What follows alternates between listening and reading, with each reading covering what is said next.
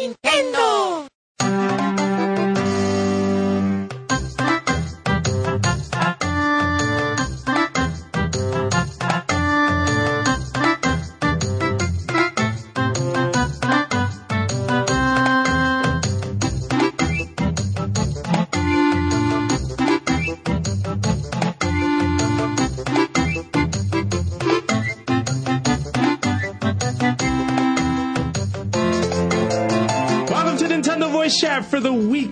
of, what week is it? I don't even know.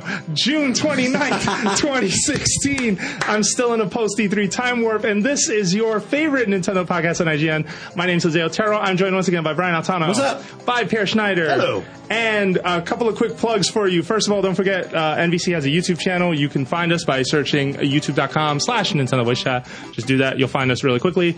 Uh, surprise, we have a live show coming up on July 7th. We're very sorry for the uh, short notice uh, to anyone who's interested in coming, but it is will not be live streamed. It is only going to be recorded live at IGN, and then we're going to put it out. Um, but there may be prizes associated for people who were not here. So just because you can't come doesn't mean you may not have a chance to win something. I'll expand on that next week when we have one more week to go. So it's basically it's a meet and greet right in our offices here at IGN. 6:30 to 9 o'clock, I July seventh. July 7th. Six thirty in the evening. There is a link on the website. You got to sign up for it because there, there's limited space, right? Eventbrite.com, it's yeah. free. We'll have Um, it in the notes for this episode as well. and you can say hi to us, and we'll do a live episode for you, and you can ask questions It's and here. all that. It's here in San Francisco. So if you live in California or within driving distance of anything, take the afternoon off. Come see your friends at NVC. Come hang out with us. Win prizes. Eat food. I think is there is there food? Yeah, yeah. You get free food, and uh, there's no excuse. Yeah, and you get to say hi to us. And if you're not Exactly. old enough, bring your parents. Yeah. We'll bore Please them bring your parents. with random NVC, Nintendo your stuff. parents help you set it up. just, Whoa. just like your first Nintendo. Um, more importantly, uh, sorry for the last minute notice. Sometimes these things happen. We've been wanting to get better at this, and this is actually the third time that we haven't. So I just want to throw a sincere apology out to you. We want to get better. Please understand. like a flash mob, kind of Um, like a. yeah, but we are happens very like that, yeah. appreciative to those who have shown up because the other three times we've done this, there has there has been a very passionate uh, community that has shown up, and we're thankful for that. Mm-hmm. And we don't want to act like at the same time, folks who live further away, we don't want you here. Obviously, we do. We will get better, I promise. Um, so let's move forward. We have a big show for you this week. Um, I'm not kidding around. So first, we're going to go through some quick preview impressions because we should get them out of the way. Then we're going to kick over to post E3 and Nintendo impressions, talk a little bit about our experiences with Zelda, which we didn't really get to talk about on the Trinan episode because everything was still so fresh. And I feel like after E3, we all kind of spent a lot of time thinking about this game. I know I did, uh, and just Nintendo in general, where they are in the marketplace. And then lastly, uh, we're going to switch over to news. But then after that, we have a break, and we're going to come back with Pokemon Go impressions because the field test has ended, but IGN was able to get in, and so I'll be joined hopefully by Kallie Plagge, Miranda Sanchez, and I hope he can make it. Andrew Goldfarb, who had to go somewhere but is willing to come back to record that. All right, let's go through the preview lightning round. Uh, real quick thing to point out. We will be going more in depth on this next game next week, but Tokyo Mirage Sessions, the review is finally up on IGN. We apologize for the wait. Full disclosure, we had a freelancer uh, basically assign this review before E3, and the week the assignment was due, this person bailed out. It was very unfortunate. Also, very messed up, honestly, because someone else had to pick up the pieces and try and get that thing done and out the door. So that's why you had to wait. yeah, and if you want to break into the games industry, Don't, Don't do, do that. that. Yeah, please don't do that. um, yeah, this was really uh, unfortunate, and yeah, uh, as a result, we'll probably will not be working with this person again. Um, and it sometimes happens. I mean, you've been here long enough; you've seen this before. Look, there are all sorts of reasons for why somebody can't get an assignment done, and there are good reasons too. Mm-hmm. Yeah, Um, sure. Yeah. But I don't know if this was a good one. I was not a good reason, in my opinion, but I'm not going to do that on here. So instead, I can tell you that I, yeah, oh, I'm salty. Uh, Tokyo Mirage Sessions. What I can tell you is I've played the first hour and I have come around on the game itself. Um, big, big surprise. The the Otero flop has happened. um, Called it. yeah, you did not call Jack. I totally called it. so you didn't like it at first? I was concerned because I didn't have a great picture of what it was. If you remember, leading into uh, the Nintendo Directs that showed it, and even E3 last year, it was this game that featured a lot of, in my opinion, mediocre J-pop. Um, and then as the pictures become clearer, Nintendo has done a better job, first of all, of showing what, what the combat and, and game is through trailers. But then sitting down to play it, I'm going to say up front, like I'm not into the idol Japanese recording industry diva subculture thing that is part of this game. I respect folks who like that. I like the battle segments themselves. I think the sessions are brilliant. So and in- I hear that they expand on that idea throughout the game in ways that interest me. I know in the first hour, I think they do a good job of getting me started. Like every Persona slash Shin Megami Tensei, it takes a little bit to get started. Right. So in a, in a, in a tweet, what is this game? Because I Um, still don't really know. In a tweet, this is, I mean, it's a JRPG focused on, on, on, yeah, on life in Japan that Okay. has Fire Emblem and Shin Megami Tensei elements. Got it. Okay. On the I'm- Hmm. cover, it looks more Persona than I think SMT ever has. It's, you, it's you extremely just did a better job of explaining that game to me than anyone has in the months of me knowing about It's this game. It's like when you because all the trailers only focused on like The the, early Japanese ones, side. on the Japanese songs Yeah. and the music and everything, and so it looked more like a it looked more like a dance game. You right. know, that's like- exactly what I thought it was. Yeah. But but when you play the game, you're exploring, Yeah. you're battling, you're you So- know you've got characters interacting. Yeah, they and do some clever things with the touchscreen, which I like on the on the gamepad. Uh, you you basically your character will get text messages, and they will unfold only on the gamepad, and you'll tap to kind of see what the next response is. And I and I like that uh, feature just because you, they're optional. You don't have to go through it. Doesn't take up space on the screen. It's something that you can do while doing something else. Um, in terms of the first hour. Uh, it takes a little bit to get going, but basically a, a, a sort of idle competition goes awry, uh, and some monsters come out and start possessing people, and folks start disappearing. It's very mysterious. But then uh, they teach you the intricacies of the battle system, which Andrew Goldfarb did a good job of explaining when he previewed it. I want to say a month ago. Um, so the way battles play out are sessions, and basically the way enemies sort of react to weaknesses, you can also build up these combination attacks called sessions. So let's say, for example, I have uh, a physical based attack that you, over time, because I leveled you as a character, your character has an immediate response to that attack. So it's like a chain. So if I attack towards an enemy that is weak towards this physical attack, because I did that, your character will auto attack on the next turn and immediately hit that guy as well. Oh, so we basically get double the damage for planning. That affects um, elemental attacks, that affects physical attacks, and it's a really clever way of you kind of planning out how a battle will play. Because Shin Megami Tensei is also, at least in my experience, that game is ruthless. Like there are weakness attacks that will obliterate an enemy and vice versa. If your character is weak towards lightning, the enemy will come at you with like lightning attacks and Right. just rip you. Um, Now this is a Wii U exclusive game, right? Yep. It is, and it yeah. does some like pretty interesting stuff with the touchscreen or with the with the second screen. Yeah, I, like I said, the text message stuff was was at least the first hour what I liked the most about it. I Yeah. mean, otherwise it's it's sort of your your map. I love um just the aesthetic and the art. I think the art they actually did a fantastic job. Um, I really like, uh, for example, when you bring up the menu screen. Every member of, so they show sort of a field and they show the main character. He's like laying down on the grass looking up at the camera. It's a little creepy, but he's looking sort of at you through the TV. As you get more party members, more people are laying on the grass with them, just like, you know, like posing. And so this whole area just fills up over the course of the game, and it's an it's a neat way to show off progression of, Yeah. of your party as they're growing and as people are changing. Uh, talking to Andrew, it doesn't have the social link stuff that Persona has, but that's a very Persona idea. You know, sort of maintaining a social calendar, who you hang out with affects certain stat attributes and things like that. Um, but I got through the first boss. I thought it was very cool. Um, I had a party of like three or four characters. Um, and I was just ready for the next step. Again, my, my only reservation and the, and the thing that holds me back is just, I'm just not, I like, I love Japanese culture and I love Japanese games. Yeah. But the idle stuff just doesn't really do much for me. Well, it, it sounds like you're really into a lot of the systems, but the aesthetic is just something that. yeah, it's like, contemporary and it's fun Yeah. and it has a lot of fun with those ideas. And I would not besmirch it for that. It's pretty But- funny. I was, you know, we were talking about the the TV show Westworld uh, earlier, which is coming to HBO later this uh, this year, and like there are there are definitely these genres, and like the Dark Tower too, right? Like Yeah. they're making the Dark Tower movies, and the studios are really worried about the Western theme in entertainment right now because it turns people off, right? So Yeah. they're pushing the sci-fi angle for those shows Yeah. more, and they're doing contemporary. They're starting the Dark Tower in the middle of the story, so you see New York. And like, I think it's really interesting because this game could have benefited from a little bit of a different promotion. Because I think once people play it, they'll like it, even if the and not Yeah. into like pop, uh, into Japanese Diva pop culture, J-pop, yeah, and the idols, idols and stuff, because there's a strong game there. Yeah, and yeah. and that's I I, w- And I was worried that that's how it would be. Yeah, and it's a theme Yeah. through the whole thing. Like there is a character in the party who that is her dream to become a diva. She has a sister who is, an, uh, excuse me, an idol. Uh, she has a sister who was one. Uh, it starts off with a competition where they're trying Mm-hmm. to discover the next idol, the next talent.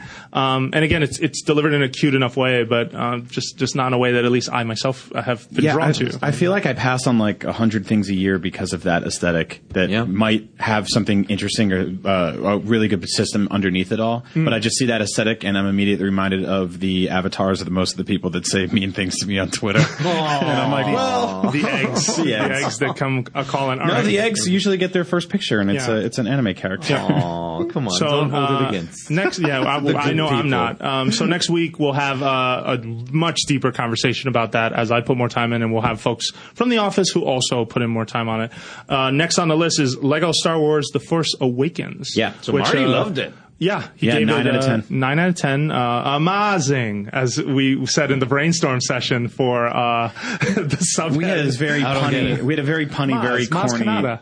Yeah, My God, how old are you bad. people? it's bad. Jesus. was- I told him to give it a ten so we There could was say a- Kylo ten. No, the God. other ten was a masterpiece. it was like no, yeah, it was every bad mo- no. But we ended up with uh, I like that Wookiee, which I thought was really cute. Yeah. Um, I just wish they would have used more Chewbacca at that point. in the Yeah, review. yeah, yeah. But anyway, I'm I'm playing it myself right now. You're playing it as well. Yeah, I love it. I mean, so I'm, I've always been a big fan of the Lego games, and this one is, um, in many ways, a return to form, and also uh, some of the best evolution of this franchise yet. Hmm. Um, they added a lot of weird new stuff that like totally works. It's kind of like they added a cover system, sort of like Gears of War, but it's like kind of like baby. babies? Yeah, it's like my first cover system, but it works. It's fun. It shakes Hmm. it up from just like running around smashing things. Uh, So you can do the real hall fights, Yep. like in the Star Wars movies, right? Where you wait and shoot. Yeah, they added um, this yeah. sort of like Star Fox esque dogfighting that, um, in many ways, is much simpler than Star Fox, and in many other ways, kind of functions better than Star Fox just because it's it's simple. Uh, it's very straightforward. The Mm. Yeah. graphics are gorgeous. Uh, it does this great mix between um, sort of taking the toys and and mixing them in with uh, pre rendered backgrounds that like look like real. Uh, and it does some very interesting things. Like it starts on the Battle of Endor. So you it immediately connects you to the original trilogy characters, and throughout the game you can unlock these um, Han Solo and Carbonite icons that unlock original trilogy characters. That's Oh, nice. basically how you're freeing all the old cast. There's like something like 200 characters in the game. Uh, if you're into Lego and you like Star Wars, uh, those things micro fighters who are like those little those little kits, they're like 10 bucks each. They're all unlockable in the game. Oh, that's awesome. Um, so Yeah, in terms of like those. finding collectibles and unlockables, super fun, really awesome. Multiplayer is really good. It still does that weird sort of like um, screen dynamic splits. split screen thing. Yeah, that's like yeah. a It's trying to diagonal. keep like, up. You can, if it's like Lego Dimensions, you can actually customize that. You can, Oh, interesting. You can you can lock it in if you want. That's want. cool. Yeah, I- I wanna check that out. if that's Check there. settings. Um, and it actually it does a really good job of mixing the movie dialogue with the pantomiming and with Yeah. brand new dialogue that got they got the entire cast to record. Um, I usually I was a little turned off by hearing like movie dialogue in those games because it doesn't fit like the idea of this cartoon character pulling out a banana instead of a gun and saying Yeah. something Oh, and that happens by the way. It's hilarious. Oh, You'll yeah. see like stormtroopers on the way down. They take Well, out a that's banana. their running Yeah. gag, gag is the banana. Very Yeah. early Yeah. on, you blow up the, the the Death Star at the end of Return of the Jedi, and you see this bathtub shootout with two stormtroopers who are bathing each other, and Yeah. their helmets blow off, and a rubber ducky floats into space. And There's a Luke of Skywalker duckies tries in to this grab game it too, by the way. Yeah, There's a that's few. It's just Yeah. one of their weird things.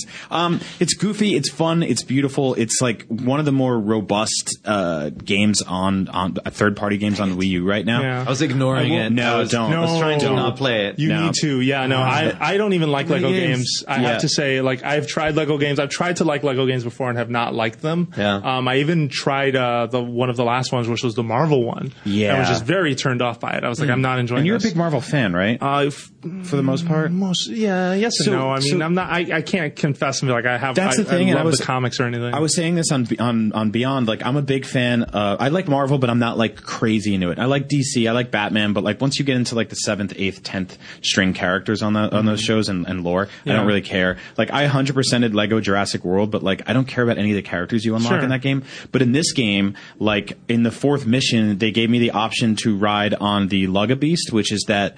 Uh, big robot uh, elephant looking thing. Yeah, the one that almost took away BB-8. Yeah, yeah, yeah. Or the that thing. Happabore, which is that big fat boar that is drinking Knocked that over, uh, yeah that Finn oh, the drinks fart out- boar. the fart Yeah. boar. Yeah, yeah. Yeah. And uh, The fart boy. he actually doesn't fart in the movie. If that was a prequel, he would have. Yeah. Uh, Yeah. J.J. Abrams just shows his butt and he doesn't just fart. went, What a weird "Oh." sentence. Yeah. But they give you the option of riding on both of those things, and uh, it's. I'm like, as a big Star Wars nerd, I'm like, this is so cool. Like, I'm getting to play this movie that I really love. It's got a bunch of original trilogy stuff. It's got all these little minifigs I'm unlocking based on characters that So, I enjoy. so one thing you haven't mentioned that I think hooked me the most is this multi-build idea. Yeah. So prior prior Lego games, puzzle solving became break something and then you rebuild Yeah. this one puzzle element you Hold need to the solve the puzzle. Um, and to me, that was never that interesting. It's like it's a great kid friendly idea, and I think it just keep makes those keeps those games simple and family friendly, so you don't have to be a huge gamer. But I was always turned off by them because I'm just like this. This felt so simple. So there's this idea that when you break a pile of bricks, you have multiple things you can make, and in some cases, in order to solve the puzzle, you have to build a specific thing first. So there is some discovery of, oh wait, I need this first. Yeah. I break Oh, it again. good, yeah. Set that up there. Let me put this over here. You can also build different weapons that you can decide to end up using. I love that, and you mentioned this part. I love that it starts at the end of Return of the Jedi. Yeah. because that was the curveball I did not expect. And Marty pointed something out to me that probably makes sense as the best reason why to do that is because you don't get a lightsaber. In, you don't see a lightsaber in the Force Awakens until nearly halfway through that movie. Yeah. Whereas you can start with like here's Darth Vader, Darth Vader versus Luke Skywalker versus uh, Palpatine. Yeah. By the way, Lego Palpatine totes adorbs. Whatever yeah, he's that means. great. Like, he's, great. No, but even the Yeah, even the scene right before that because it, it it lets you play the second half of Return of the Jedi. So everything from the Battle of Endor on to the Millennium Falcon going through space and the big battle between you know father and son and the Holy Spirit or whatever you want to call Palpatine in that scenario. And uh, there's this really charming scene where you play as Wicket and he has to wake up three Ewoks and all yeah, and all four of you go to the top of this hill and push this thing and you just see four fat butted little Ewoks with their little minifigs and they're just like wiggling and pushing this block down. And I'm like, this is so great. Like, I, it's just such a charming, wonderful, fun game. And I, I just, I'm so happy That's cool. that Lego Star right, Wars fine. is back. Do it. You need to. Just get you in need there. to. Just, I'll just buy it. give Uh, give yourself did- to the Lego gods. What In traditional Sorry. fashion, I always play this game on a console, and I also play the the handheld version because these are always like slightly different. Yeah. And so I started the 3DS version this morning. Uh, obviously, a visual downgrade from the console stuff, but it still looks really good. And I think that the Lego games, specifically on 3DS, are some of the better looking games because it plays into that inherent blockiness and that and anti-aliasing that kind of Mm-hmm. Yeah, happens. how was on, that? So, so you're it feeling works. it? It, Yeah, works. It works. It's like it's it's smaller scale. The levels are redesigned, um, and the good thing about it is that you're not dealing with season passes or GameStop exclusive par- character packs. What or, about my gold Legos? yeah, all Do I that, get my gold Lego. all that junk. You don't have to worry about any of that. The game's Okay. twenty nine ninety nine, which is cheaper than most 3DS games. good. so yeah, Yeah. check that out. It's cool. I'm just a sucker too for any any video game that has a Millennium Falcon in it. I have to play that stage, and I got up to that point last night. This in is the one this is the first it. video game with a playable BB-8. How cool is Uh, that? yeah, no, that that is really rad, and it was worth the wait. Like I feel like Yeah. tr- maybe trying to rush this game for the the movie launch would have. Like I tried Disney Infinity, uh, not to you know speak ill of. I mean, you know, R.I.P. because that franchise has been retired. Um, but I felt like the stuff that they launched on day one for the film didn't satisfy me to the level that this is, Mm-hmm. and I think honestly, what I want to guess is part of the reason is that they had time. They said you have until late June to deliver this. Let's let's make sure it's a good one, and it ended up being one. I I, thought. I find in general, right, like the, generally targeting the streaming or Blu-ray, whatever release um, for movies seems like a, a better approach from the get-go. Yeah. you know, that extra time. If it if the movie's a hit, you know, people will come out for the game then still. Yeah. Well, like I you- always in the past, we we got so many movie licensed games. Yeah, and they there were released. Remember the with Phantom movies, Menace and they were PS all One game, bad. like I mean, PS1 game. It was awful. it was so bad. One of the greatest. First of all, if you want to play a Star Wars video game that was rushed to meet The Force Awakens in theaters, Star Wars Battlefront exists, and mm. as you can see, that turned out kind of thin for a lot of mm-hmm, people. Mm-hmm. But mm-hmm. also, GoldenEye is one of the greatest movie-based video games of all time, and it came out two years after the the VHS release. Two years. I, never didn't thought- even know there was a movie when that game came out. I was like, "What was that?" I never thought we'd talk about VHS on this show. For kids at home, VHS, uh, Google it. You will be shocked. What does it stand for? I don't even know. VHS video. What did- hyper- We don't even know. We don't even know. What the heck does VHS? Good question. Wow. I don't know either. Vehicular system. Video I- hi-fi system or something. Really? Yeah, something. It's like been that. so Well, you know, we have phones. You guys can Anyway, check this movies used to come on large rectangular blocks, yeah, like bigger cassettes than what your parents used to put in their radios. But and let's you had to rewind them. yep, yep. All right, so let's uh, to, just to wrap up uh, games where pl- we've played or have been playing. Mighty no- oh wait, Video home system. I knew it. I knew that was it. good. Okay, Nice work. so uh, that was my guess. Keep going. Mighty Number Nine. Yeah. Uh, notice it all came down again. I was excited for a second. there. Mighty Number Nine came out, and unfortunately, it is not the reimagining or rebirth of Mega Man Yeah. we were hoping for. Uh, it's- this has been a real sad story for me because I was at the PAX where this was announced. I was one of the people uh, in like the first row on the right. I think Mitch was with us. That means then. nobody else could see anything. Yeah, that's right. Everyone When you were behind me was like, front "I hate you." um, but yeah, to to have been at that event and to have been so excited, and then to see the final product, which at the end of the day has cool ideas. I think the boosting thing that they're going for, Yeah. this speedrunners sort of take on on uh, on Mega Man, where you have to chain these attacks and absorb these abilities quickly, is a smart one, but. Put, trying to make this game across 10 platforms definitely looks like it was a mistake It for didn't them. work for them. Yeah. No, Definitely I, I think was that a like mistake. even just a, inherently from a de- design perspective, this game it just has some issues.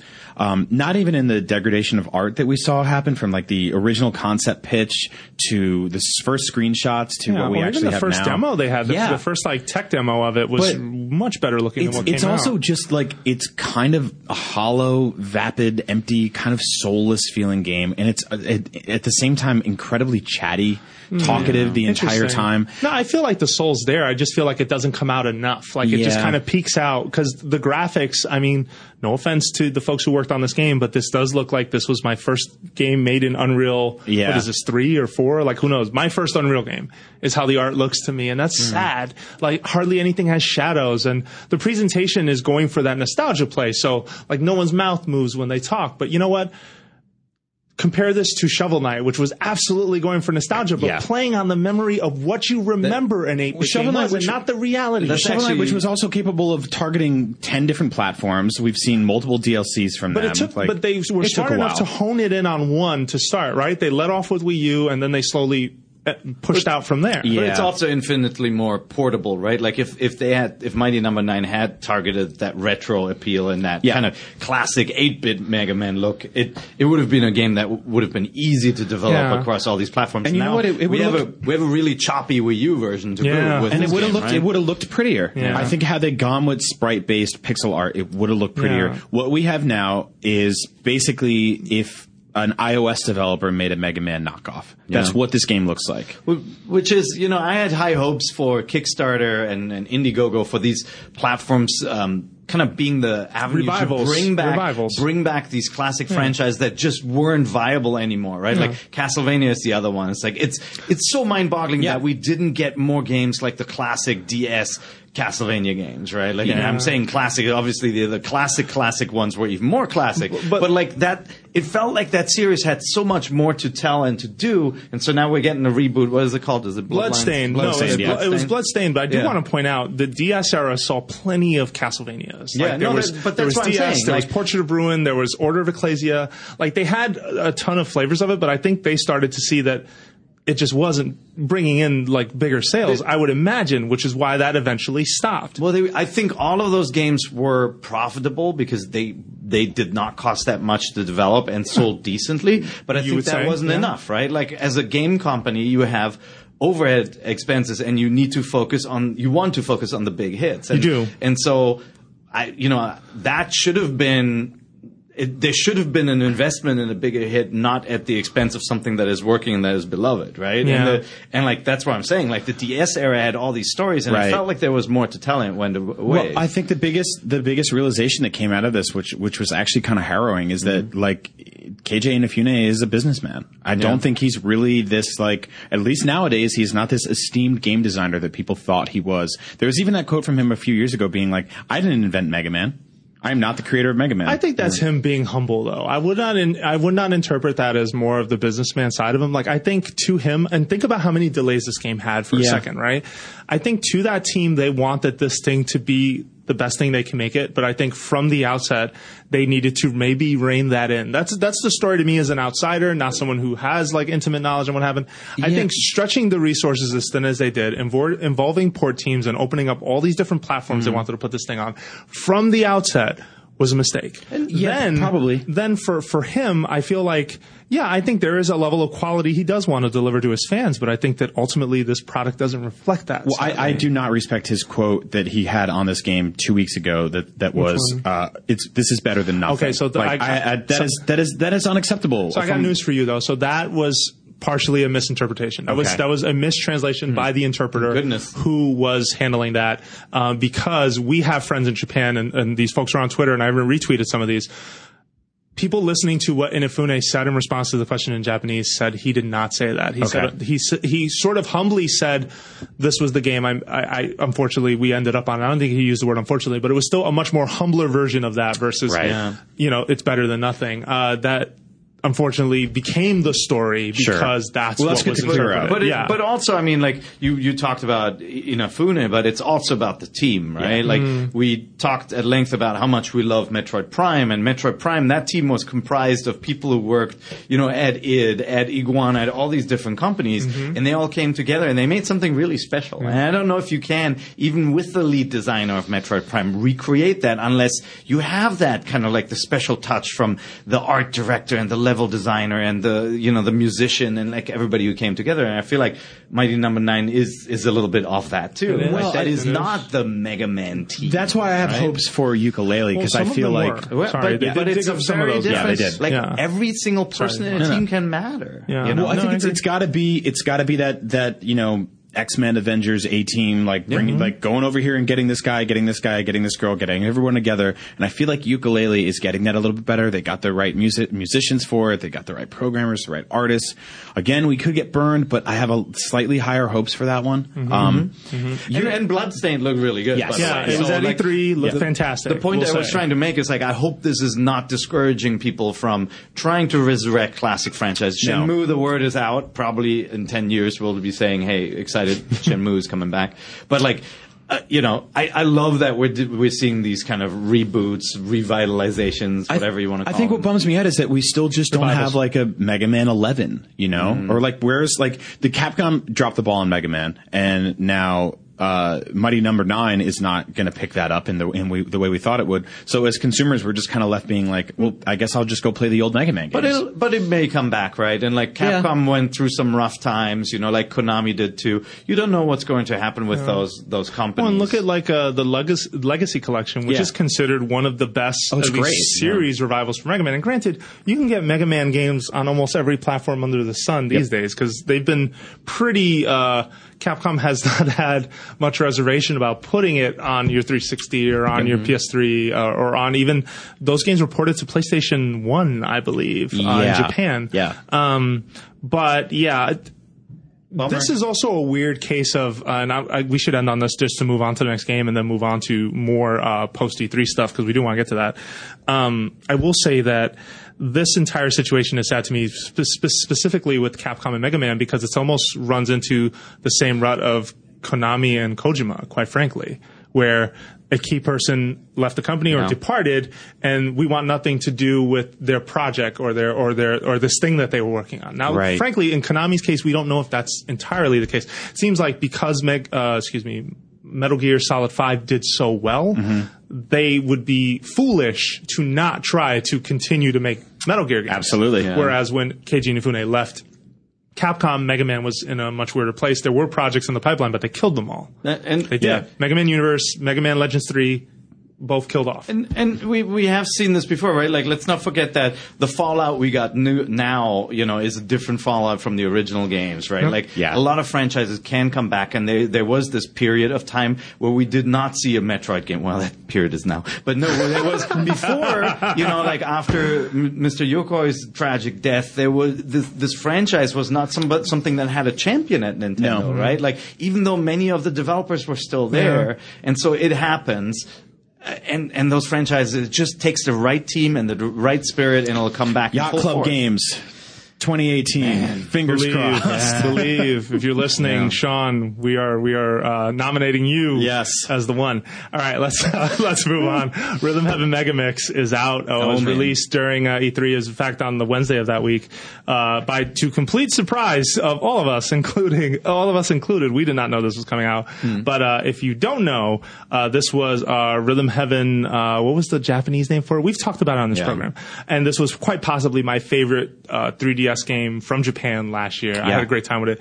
You and I recorded some Let's Plays. We did. Uh, talk about that. We recorded Let's Plays last year in the Japanese version, and then this year on the US version, which uses single cart multiplayer download, which is incredible because I, I feel I feel like it's been a while since that's really been a thing. They used to do that all the time in the DS and all the time on the GBA, and it's just like local multiplayer on 3DS is kind of quieted Yeah. down a little Yeah. bit. Triforce Heroes was the last one, and it was again that upsell of like, hey, you don't know about this game, but here you go. Yeah, and even then, I don't think you had to be like one of those like weird skull kid No, things, you, right? you got No, no, no, you you, got were a link. You You got to keep your materials. You just weren't allowed to make more than like two outfits. But still, Oh, you got right, to play right, the game. right, yeah. So either way, um, this is uh, multiplayer on single cart. Here is a, kind of a slimmed down version of the full game, but uh, I'd been playing it for a little while on my own, and Jose had been playing it a lot, and it's just so damn fun. Like the way this game comes together, uh, and the the sort of like the secret kind of coercion you can do of being like, I'm either going to help this guy or I'm going to hurt this guy.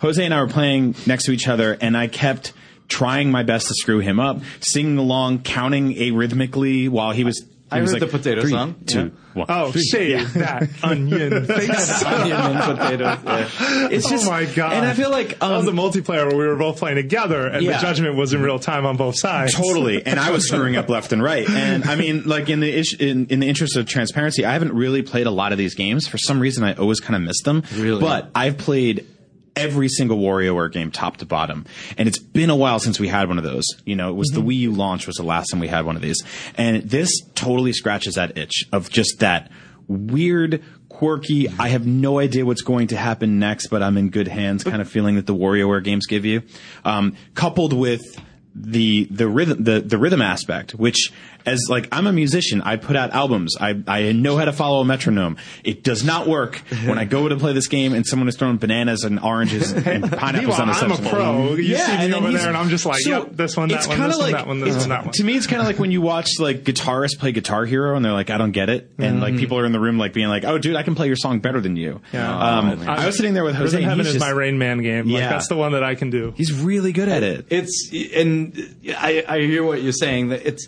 I just find this game is so charming. Like Yeah. every time you unlock a new challenge, it's really fast to Mm-hmm. get through them. Right? Like um, you get a new challenge, you have to smile. Yeah. With each one of them, like even if it's like something as simple as like filling the robots up, and it's just like it's Yeah. so playful and so fun, and like they make the rhythm like just very special, and then has these little little touches. Do You guys play the the one where um, the dog and the cat play um, Oh, play uh, tennis, yeah, basically badminton like in the badminton. air, yeah. They're flying in airplanes. They play badminton, and on the very last Oh, beat, yeah. The dog flies off, flies off into the, the distance and catches the thing. right? Yeah. Like, it's like they didn't have to do that, Yeah. but it's just so clever Yeah. and charming. And then nothing beats the expressions on the faces of the little guys who are singing the. Yeah. Yeah. Oh, yeah. Yeah. when you mess up, they look at you all like, hmm. Dude, it's the, ju- it's, it's the judgment train. I love it. Like, there's also a song called Frog Hop, and it's one of my favorites because all the backup dancers who are with you are just like, this guy needs to get it together. Like they all have an expression, and it's very clear and it's very charming. Um, it is the pressure of the spring musical, but you have the comfort of a 3ds in your hands. You're not actually making these mistakes in front of people. Whereas take Guitar Hero live, the last one that came out.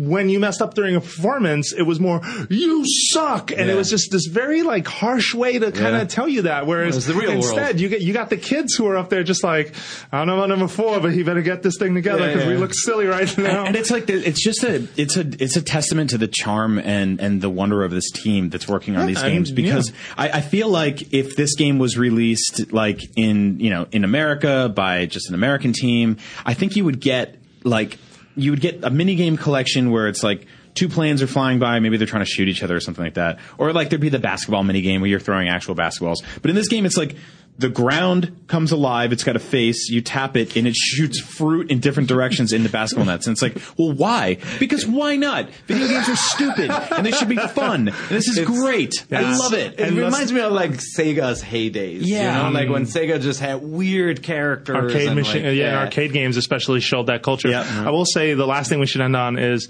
the mini boss challenges that pop up every couple of tiers through your Rhythm Heaven campaign, and we played the coin toss one, which almost killed me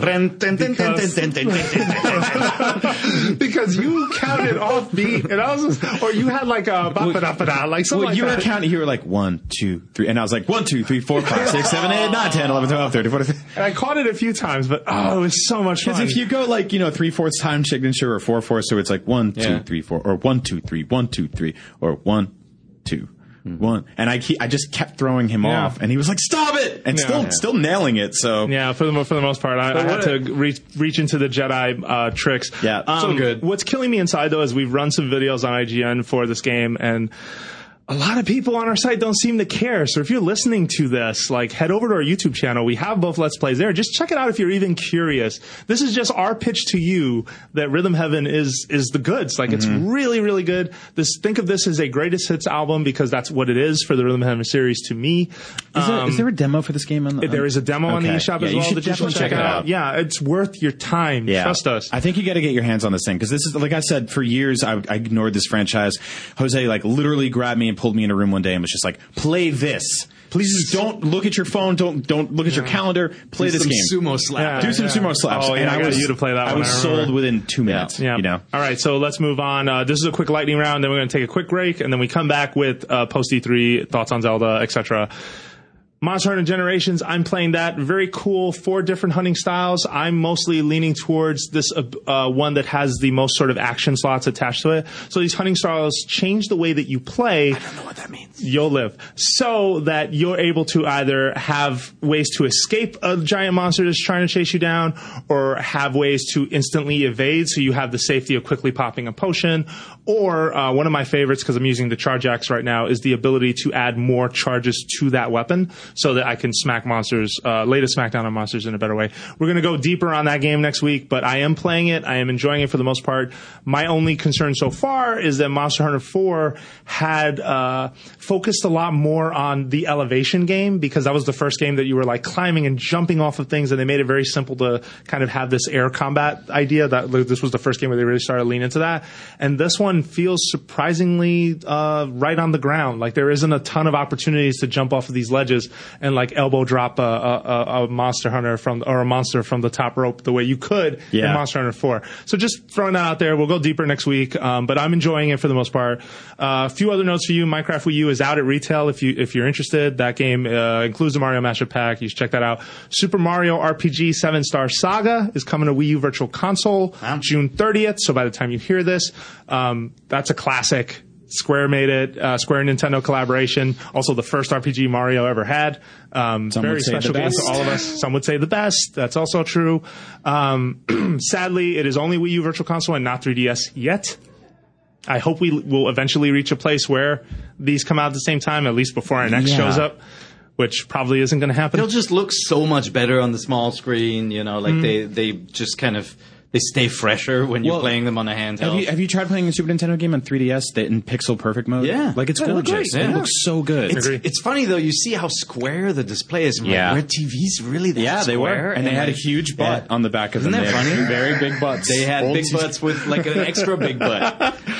I was looking at pictures from when we first I first started at this job seven years ago, Yeah. and I remember playing my first day here. I was playing Punch Out for the Wii on a t- on a big TV with Yeah. just this badunkadunk. It was so We're so used to CRTs. flat now. With the badunkadunk, you heard it here. booties are gone. yeah, um, they, they've gotten much thinner. Uh, so, uh, lastly, before we take a break, Nintendo 64 celebrated its 20th anniversary in Japan, and I was trying to get Peer to remember his first time even He- playing this system, and he his eyes just- glazed over. Well, you just brought it up out of the out of the blue. First of all, that was when I was still in. You know what? I think I was in Japan, in Germany during that time. Okay. So I spent one year after I lived in Japan. I spent a year. I, I don't know. Maybe that's not true. Spent a year in Germany. I don't remember. I do remember the anniversary on September 29th, the launch of the IGN website, of course. Yeah, and also IGN the and launch the- of the, the N64 64 in the same day. But when it came out in Japan, I'm, I'm trying to remember, but I think I did not import it. Um, at the time, I, Yeah. I wanted the U.S. Um, machine and the game and play them, the games, the two games we got at launch. How far how far apart were the J- Japanese and U.S. launches? Because I know I Several bought that. months. I mean, yeah, a less. I mean, if it was September. September, Yeah. yeah, Which is yeah, very- I I very specifically remember buying the N64 in the fall uh, of what, what 96, I Yeah. guess. Yeah. Um, and I, I don't know if I told the story before, but Mario 64 was running on a on a TV and Yeah. with a with a fat butt at Toys R Us, and I walked by it and refused to look at it because I didn't want to be spoiled. Wow, well, I was so excited big, for this thing. story. Yeah, I had saved Spoilers up- in that game. I didn't even want to see. Like I saw the corner of my eye, somebody was throwing Bowser, and I'm like, "You can do that! I can't look." Bowser is in this game. And I went all in on the N64. I bought uh, both launch games. Yeah. Yeah. I bought the N64. I bought four controllers, even though no launch game supported that. I saved up everything. I traded in everything I owned for that, which is Oh the man, last you time went I to ever. FuncoLand. Yeah, I went to was where Funko Land with a big stack of some of the greatest Super Babbage's. Nintendo and Genesis games of all time, How was that a retailer, Dave? and I'm I've never done that since. Because what a stupid thing to do. I, I, All rem- right, I remember uh, reading a ton about the, the Japanese launch of the N64 and just people saying, wait till Mario comes out. And, you know, uh, I remember Next Generation magazine had this big feature and I was like, I cannot wait for this thing. All right. All right, well, we're going to take a break. Hopefully, Peer will remember more by next episode. And if not, we'll try and plan something special by the time the 20th anniversary comes around because IGN and the N64 have the same birthday. So hopefully, my, our, our awesome GM will remember something amazing. Uh, so we're going to take a quick break. Don't go anywhere. When we come back, post E3 thoughts uh, on Nintendo and Zelda. We'll be back.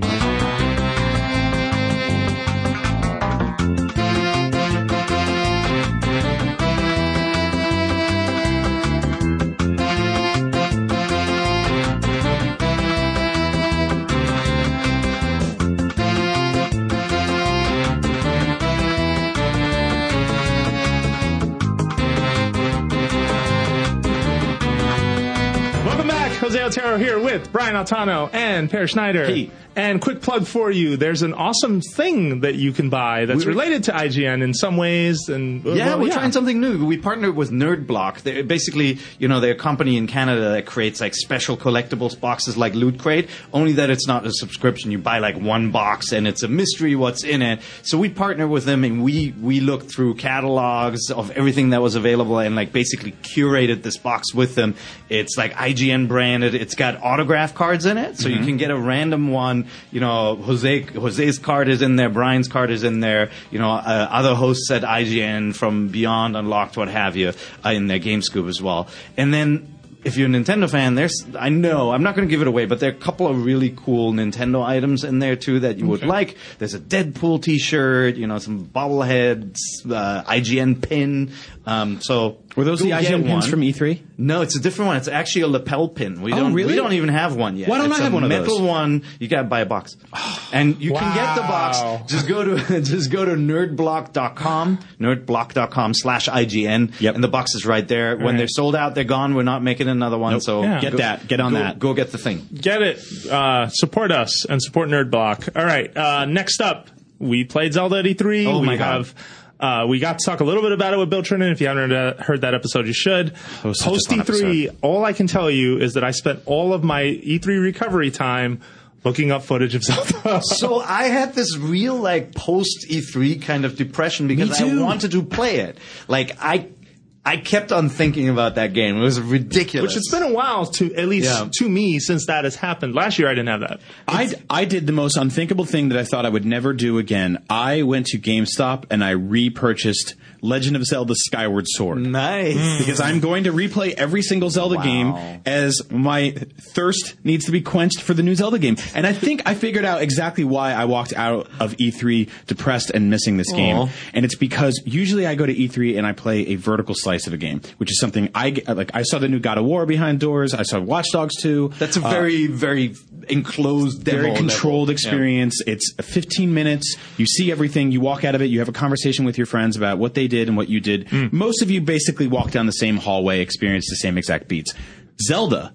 Every single one of us who walked out of there saw different things, played different things, interacted differently with, had fought different characters, found different items. You found a fire rod. I was like, what? There's a fire rod? People were telling me about, like, I, I had made it in my demo, I made it to the ice area, and then the timer came up that said, thanks for playing. And I was like, bring me back in there. Yeah. I You could turned not and yelled stop. at the lady. yeah, I could not stop thinking about this game, and I was like, what will scratch my itch in the meantime? Is it more Zelda? Yeah, I can go back and play Twilight Princess, which I'm doing in HD, and I'll play Skyward Sword afterwards. Um, we'll replay every Zelda game before Yeah, next year. we'll, and we'll be recording more Hyrule Times as a result, right? Because we want to have basically a segment on the show where we kind of deep dive on these Yep. games. But yeah, we've been looking for something to replace this Zelda. none of those, none of those are open world. They're- It's like, and then And open Skyward, world games Skyward aren't. comes close. Just It does. as long as you don't douse. Skyward and exploring does work, but long as don't, don't don't, just don't douse. But yeah, the, so so the worst thing is just the reminders. They make you douse. I can't believe I said that. Gotta do it. I, I'm so sorry. I'm so sorry. He's new, but but they, the reminders like they they're just all these reminders of the game in real life.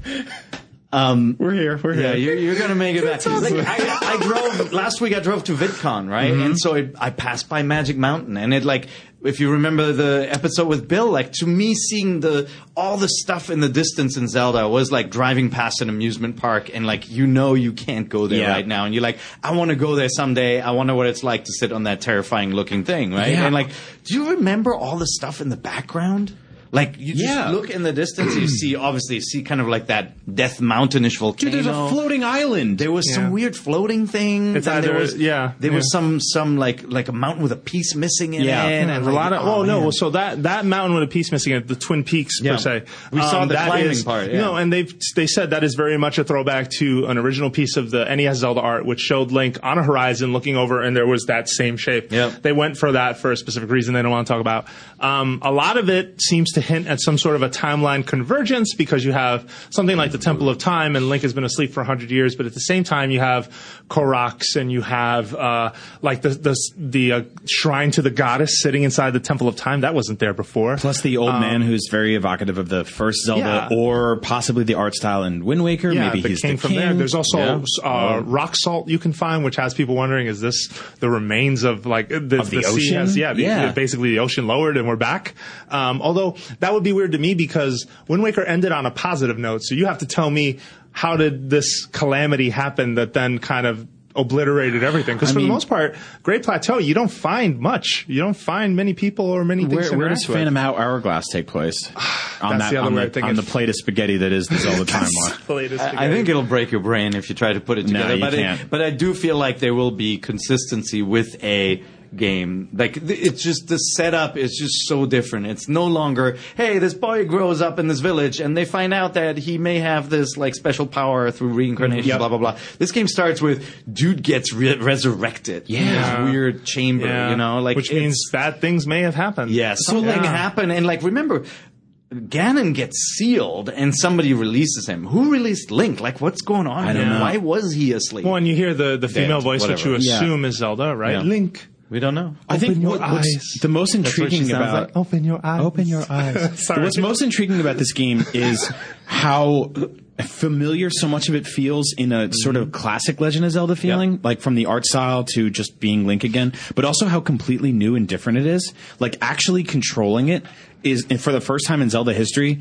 took me a minute to really understand. Did I you mean, throw? Yeah, you throw your sword. I was right? throwing Like my sword. I was Yeah. jumping the wrong way. I was like, you know, just climbing things incorrectly. Like yeah, just moving around. All is, the buttons changed. Everything's changed. Yeah, jumping. the- if you- jumping was one part of it too. No, If, if you're watching videos, you know, like uh, I, it took me uh, about a minute and a half to get get into it, but it's like even accomplished players will do the wrong things. Like you're like, I know how to lock on, but you know, like suddenly you're you're throwing your sword or you're you're you don't realize that doing the backflip and doing like the sword, like lurching forward with a sword, is now using a jump button. Yeah. and it, you know, it it takes just a little time, and then it feels very liberating. Feels really cool. Yeah. So I, I don't want to uh, I want Brian to finish his thought on anything because I know he has somewhere he has to go. Yeah, I'm hopping over to GameScoop next. This is Yeah. like when, when people jump from show to show. scooped. I'm- You've been scooped from Um, us. so I, I I cannot stop thinking about this game, and I think it's because of how interesting and new the combat felt. Traversal is like is is its own thing, and we'll get there when we get there because I don't. They showed they, they showed us one percent of this game at E3, which is so exciting and terrifying and awesome. uh, but combat is something that I found so new and so interesting because there you are never you are never married to your to your item anymore. Like it wasn't like I got my sword, my sword lasts forever, I'm good. I was using uh, clubs and spears and things that would break. And then I would be in a combat scenario where I'm like, I don't know how to take this guy down, and I'd find an acorn, and all of a sudden start slingshotting and stuff like that. And do you, did you realize what's really different about this game? Um, I just kind of felt like, feeling wise, like you walk up on, you walk out of kind of a, a the woods into a clearing, and you see a bunch of guys hanging out around a campfire, right? Yeah. Like bokoblins, and there's like wildlife running around, and they may even chase it. You didn't have that in a Zelda game before. No. Like usually you were inside a building and the, there are artificial rooms that intersect and you can see the monsters walking around or the bats flying around or they're usually hanging from a ceiling but it was it was much more it, it, it didn't feel like you were you were coming upon a living world the same No. way, right? Like, and even in a lot of games, the enemies would fade in. Like, think of Majora's Mask, where you can roll around as the Goron in the landscape. Yeah. like the enemies would fade in last minute. But here, you can see stuff far away, and like, oh, I'm gonna snipe this guy, or I'm gonna sneak up, or I'm gonna throw a bomb. Like, it really feels much more deliberate. I've been describing this game as a as a much more populated Shadow of the Colossus rather than what people are seeing it as, which is a much emptier Skyrim.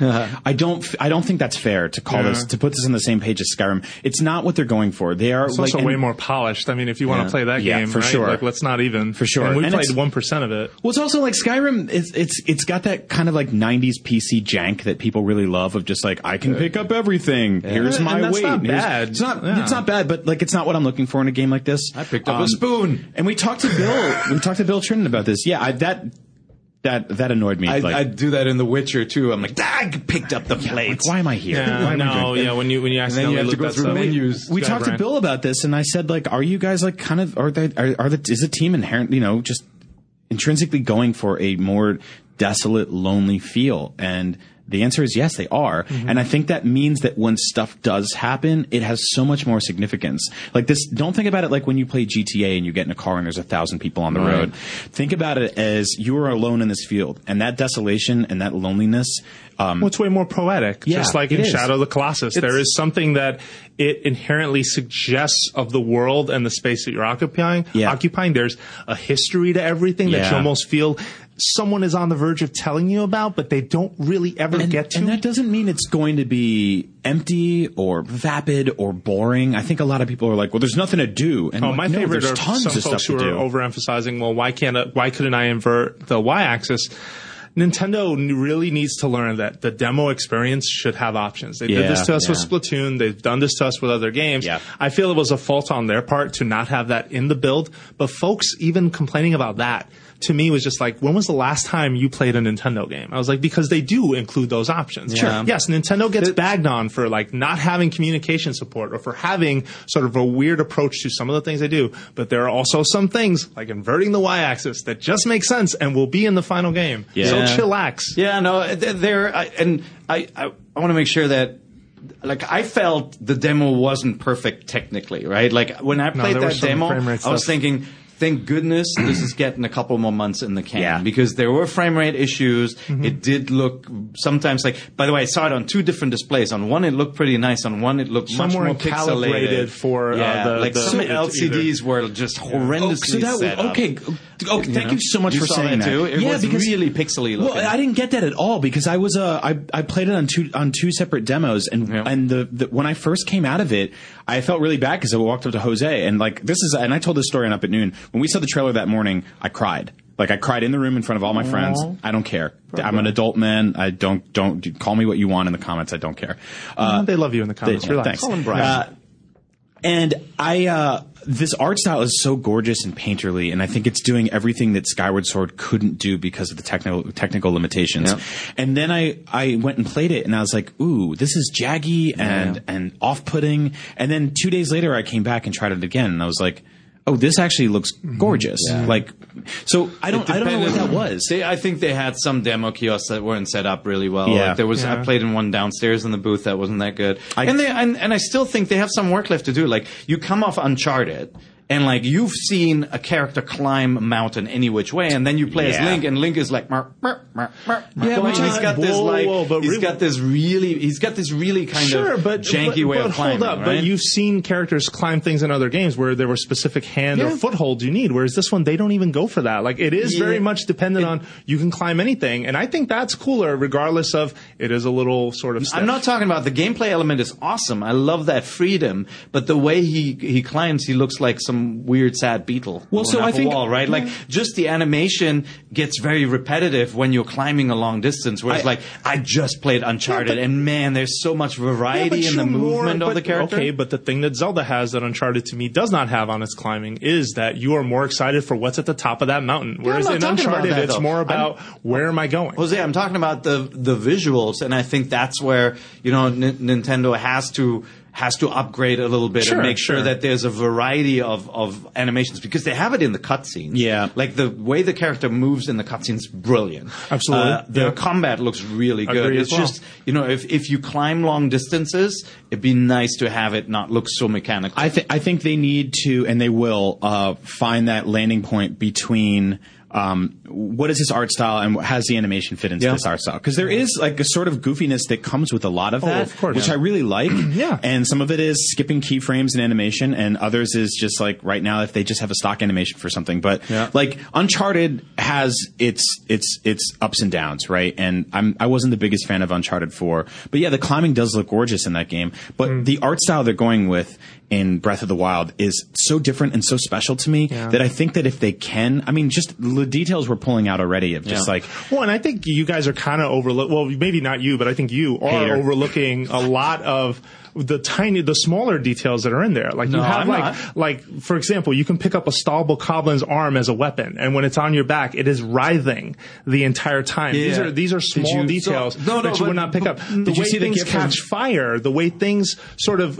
move in general to me, and combat especially, where if you pull off something like a perfect guard, it is a badass moment when you pull off the shield block perfectly and you see something repel and go straight back at him. I- I- so I think there are some places where the animation does kind of hold up Yes. pretty well.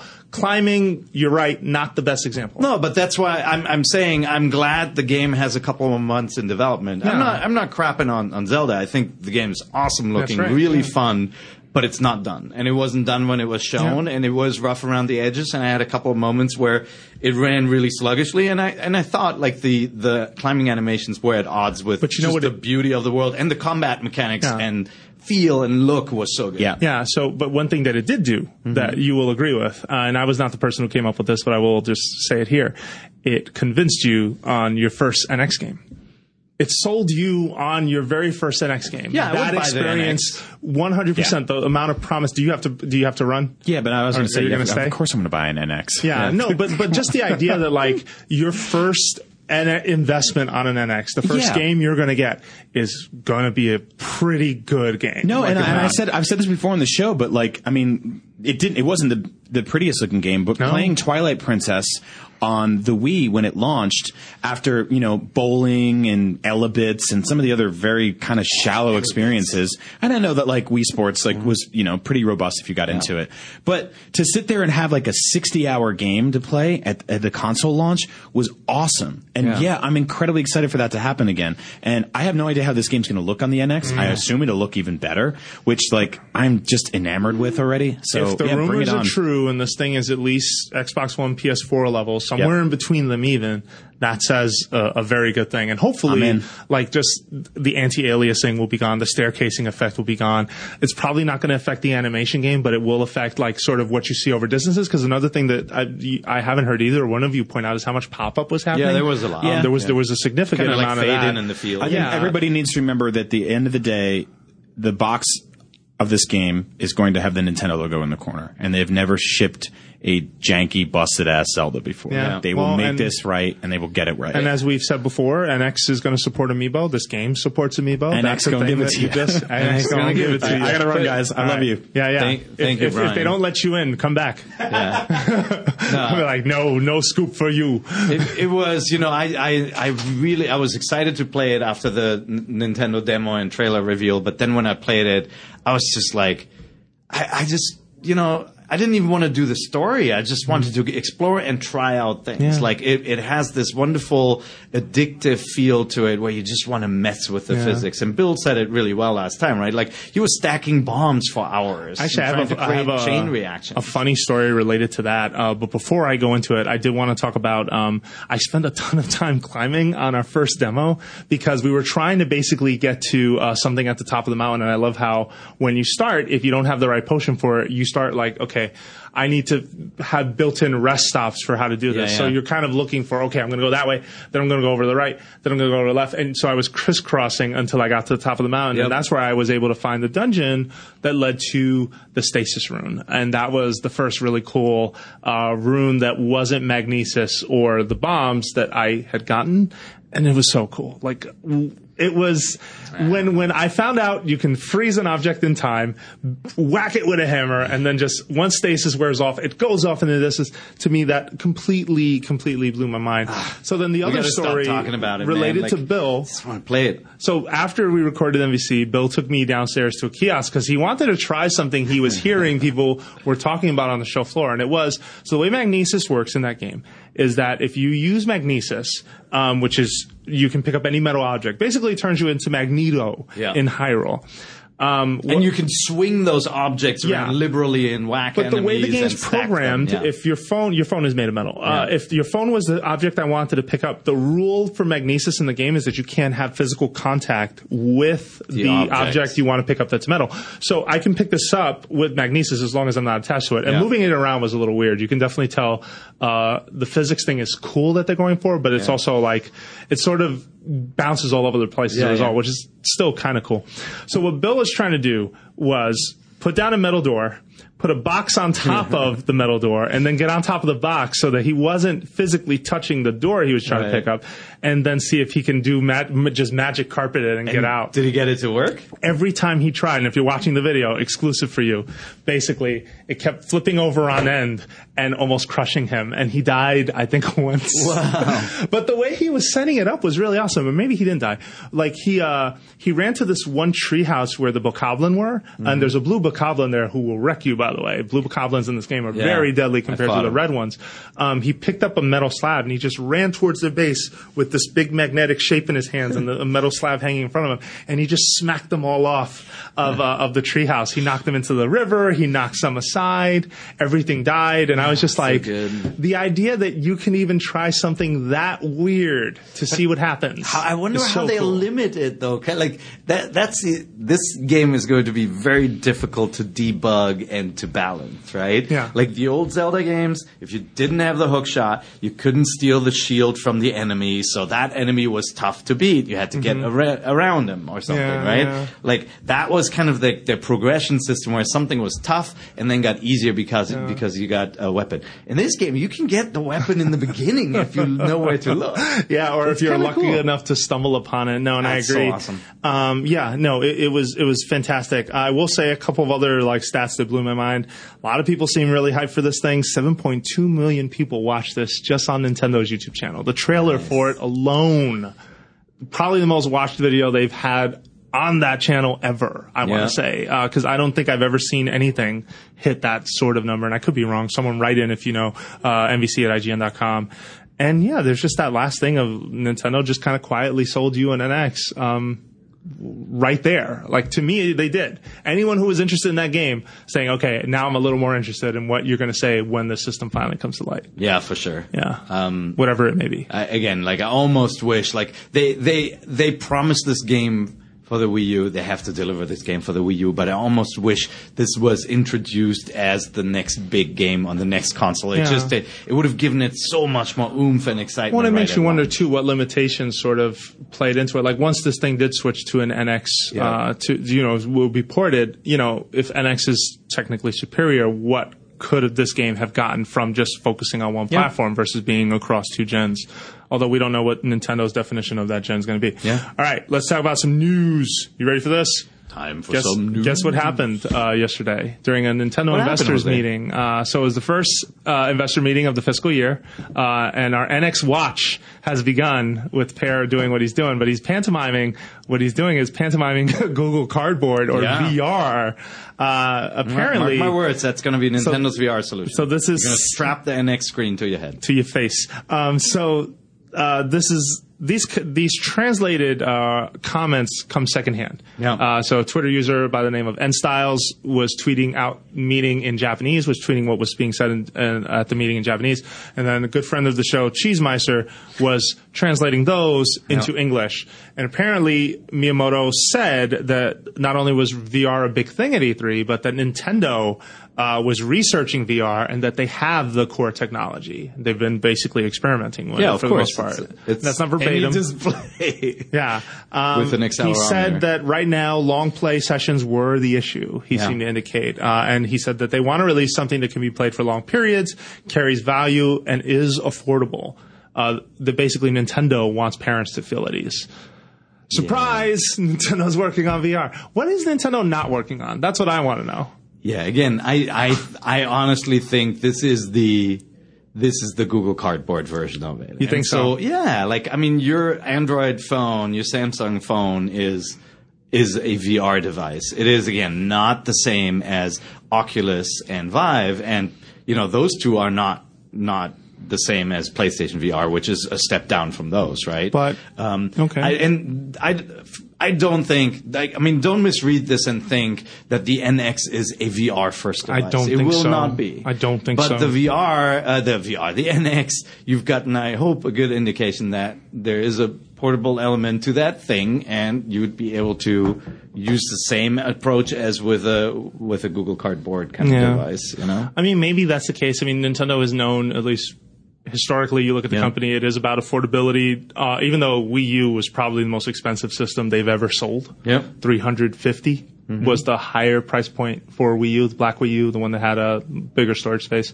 Um, it's a pretty good selling point. Like if you if they bring out the NX and they say, and by the way, it's got VR in the box. General mainstream consumers are not going to make the distinction between the experiences, but they can see that the price but point is what a lot you're lower. saying suggests that NX would be some sort of a tablet, smaller shaped device, something maybe the size of your phone right now. Bigger. With buttons. Yeah. Bigger with buttons. Yeah, but the bigger it gets, the harder it is to strap Yeah. that to your face, right? Isn't Yeah. that the problem? Yeah. But I mean, think about it. Theoretically, you could put a gamepad on your face. And you would and look it's weird. not, you know, the, the VR weight goggles have distribution's gotten, all off. The VR goggles have gotten a lot lighter over the years, but I gotta think that NX is not gonna be the clunky, kind of heavy tablet gamepad. Hopefully. Who knows though? Yeah. Right. It's hard to tell, but Maybe I- you take your TV and and staple it to your head. So I agree with you that I don't think NX is a VR machine first. Uh, On the topic of NX, uh, Nintendo still dodging, still dancing uh, regarding. Okay, there's a release window of March 2017, but we still have nothing to say because we don't. We want to avoid our competitors imitating our idea. It's this new concept, etc. Um, which, quite frankly, I'm just. I'm kind of if you're not watching the video, I'm just kind of grabbing my head right now because, okay, we're in what July? We're about to be in July, all right. Yeah. And if you're planning for a March release, again, it's like what we said at the start of this year. You have to start talking about this at some point. Like it's just sorry, I'm Ah, begging you on did the the table so Khrushchev much. thing. Take off your shoe, man. I have Um, to. No, but I'm serious. You, you, you're you're reaching a point where you have to start saying more about this, especially Yeah. because you learned at E3 what was rumored was true. Your competitors also have new boxes next year. Yeah. So even though you were trying not to get drowned out of of the of, of the conversation, But- you might end up if you keep waiting. Okay, but what you saw also at E3 is that this whole kind of worry about the competition cribbing your, you know, your playbook is, is justified because the reason why the Xbox One S was announced is because people have been talking about the PlayStation Neo, a upgrade to the 4 with 4K support, But right? Microsoft was talking about it prior to but that. But now you've got both Microsoft and PlayStation and, and Sony outputting basically the same concept. Which is unusual. An upgrade to an existing console with slightly improved capabilities. Yeah, unprecedented. Never both been done doing before. it at the same time, and so I think Nintendo is justified if there is some unique hook to this. Um, to say, you know what, we we don't want to play our cards all the way yet, but that's not to say that they can't reveal a little bit of it. Like the the Wii, right? Like the Wii opened motion gaming, and then let's not kid ourselves. The PlayStation Move was a Wii controller with a clown nose on Well, it, and, right? and, like- and, then Xbox uh, Kinect was that concept, but oh, I hit Same- the mic. same concept, that concept, different. but done it with uh, camera tracking motion and etc. Yeah. Basically, the motion war started from that point. But I mean, if the rumors and what we've heard about the NX is, are true, um, that doesn't sound like a concept you can easily copy. You know, No. like the the like a new console. Like they're not going to change the design of the console to be something more like what Nintendo is working Yeah. on. They're not going to regress the hardware to be more affordable to do something like Nintendo is doing. And so I feel like.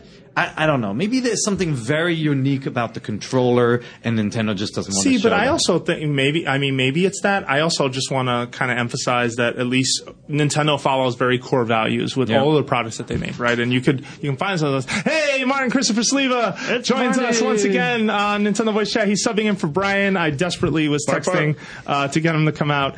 Um, It was and- lifelike. Yeah, thank you. So we were just talking a little bit about uh, basically you, something that happened last night Mm-hmm. uh, at the Nintendo investors meeting, which you saw the story on IGN. Uh, Miyamoto sort of confirming that Nintendo is very much researching VR, which also uh, we did not say Peer you, you and I say, but it's a smart move for them simply because VR is a major part of games as a conversation right now, and I think it would be foolish for Nintendo to act like that's not important or Yeah. that's not an industry that they should be keeping an eye on. Also, but, uh, Nintendo researched VR 23 years ago, and it came out. and I bought one for, for, for very cheap from Toys R Us. Yeah, that's um, right. Yeah, no, this surprises me, you know, none whatsoever. Yep. Yeah. Um, yeah, I'm I'm really curious. Like, I, I don't know what you guys have said so far, but like, I highly doubt any of this will be what is in NX that we see next Yep, year. we've, we've said the same thing. Yeah, totally. But um, yeah, they'd, you'd be foolish to think that they wouldn't be doing this. Like they are a forward-thinking company. They are a company that thinks outside the box and looks at, you know, they brought motion to the living room. Yeah, uh, yeah. They brought 3D to the living room. They bought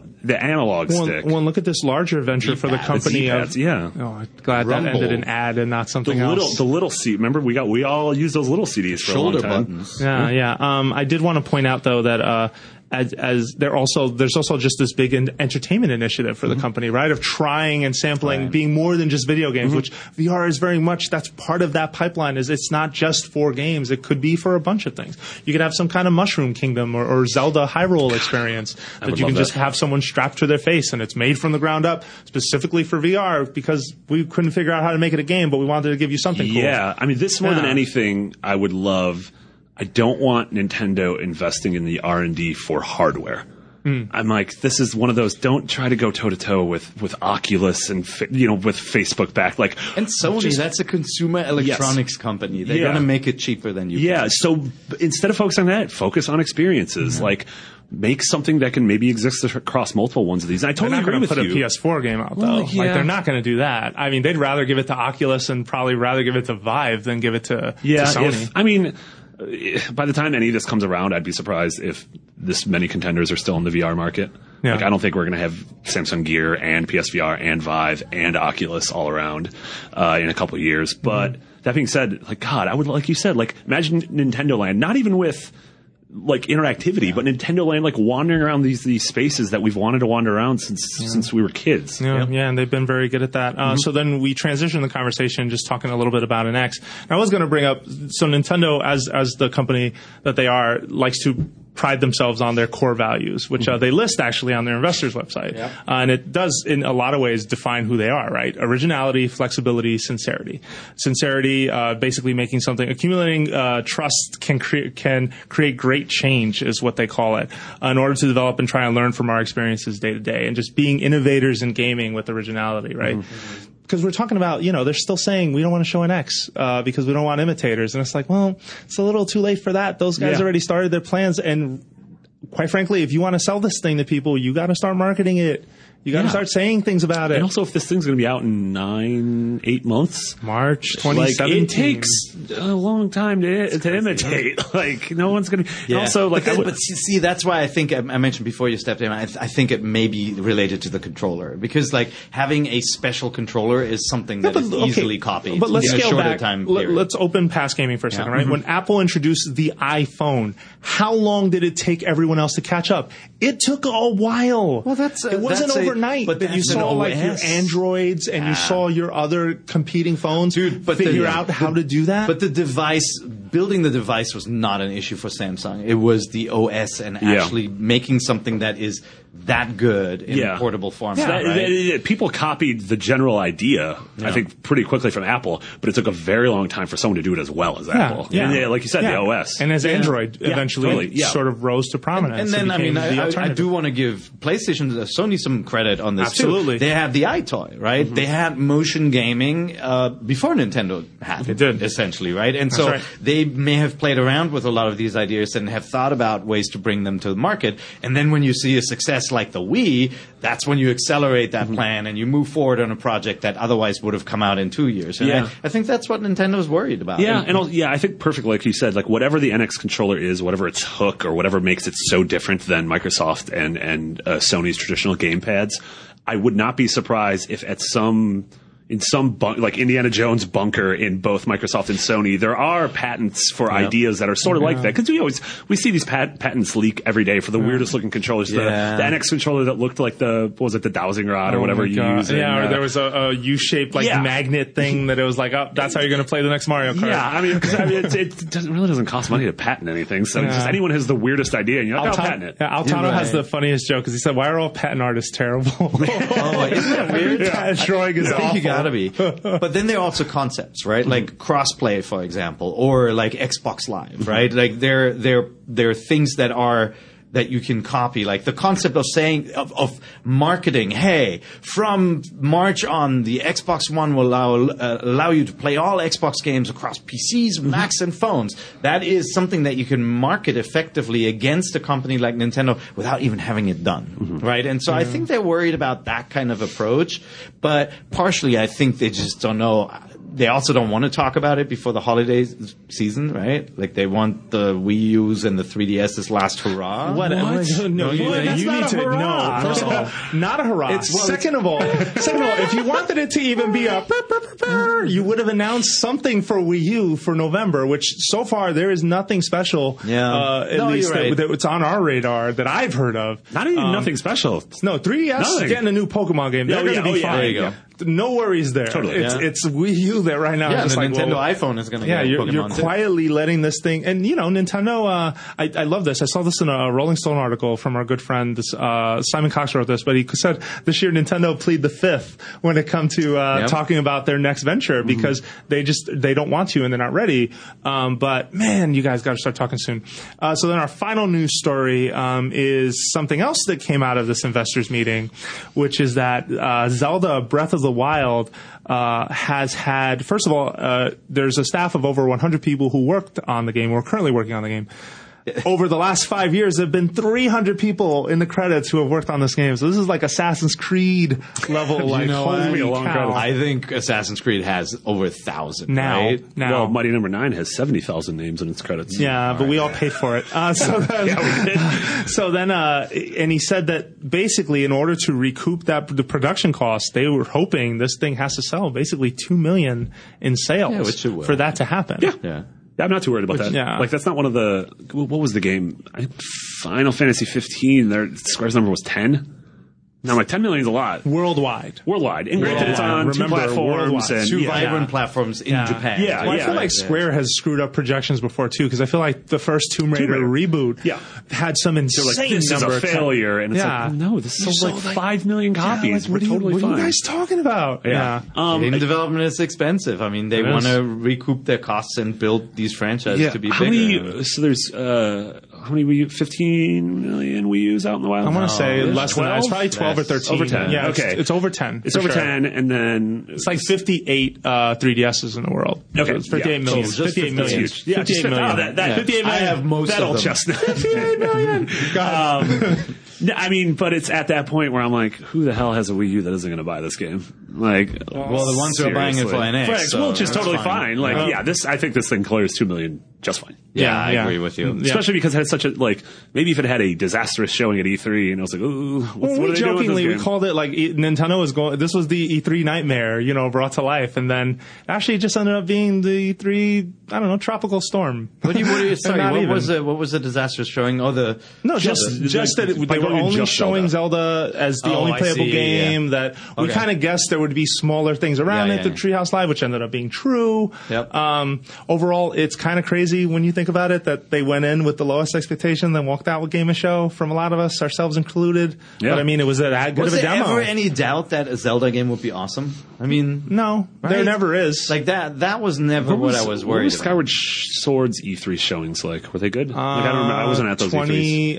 uh, so that that was my first E3 was Skyward Sword's uh, Skyward Sword's stage show where that's where they had the infamous the Wii remote Yeah, that wasn't was picking not up good the calibration. Yeah. And also, Um, I thought it looked fine, but Yeah. I, I was willing to accept. Oh, there's so technical issues happening here. And that game had, you know, I think people really liked for the first time actually having the one for one mm-hmm. control, right? Like you mm-hmm. got to mess around with like fighting enemies that was the selling point. Yeah, this way, that way. So I think it had a decent showing after that terrible demo. Yeah. a lot of interference. Yeah, but Breath of the Wild had a had a sort of singular showing. Like I, I had in my five E3s, I've never seen a game that so many people were like, I got to go to this, I got to line up for this, I got to Yeah, go. Yeah, you saw that video where folks just ran towards Yeah. the kiosk on the last day of Yeah, the show. Yeah, totally. And it's a game that, like, not only it's it's Zelda, so yeah, Zelda fans, you you, you Yeah. you're fine, but also lapsed Zelda fans are looking at this and like, oh, this is something different. Like, this is a game that is aware that it is a video game in 2017 and that is aware of the changes that have been made in video games since honestly Ocarina of Time, because the series hasn't really. Uh, moved the goalpost Yeah. that much since Ocarina of Time. I'd say. No, I'd say yeah, no, without, they've- they've been following putting the I mean, framework yeah, for the I- entire I thing. adore Wind Waker and Twilight Princess. Uh, Yeah. but I feel like this was Facts the first facts. one that was just like, all right, this is we are sort of changing what this series means Yeah. here, and I think they did it in a really smart, exciting way for a lot of people. I think the most cynical Mm-hmm. comment I've seen, I've heard lobbied at Breath of the Wild is this looks like baby's first adventure game. I'm fine with that. Like if that, if even if that was were the case, Mm-hmm. to me, um, the idea of how, the scope of what this adventure is. To me, is enough. Yeah. That is exactly what I want. I want to be able to venture off of this great plateau and just find whatever experiences I find, whatever treasures I find, whatever weapons mm-hmm. I find. And if those combinations come across as kitty, guess what? This is a company that makes entertainment for all ages. If mm-hmm. you were expecting Skyrim or past that, mm-hmm.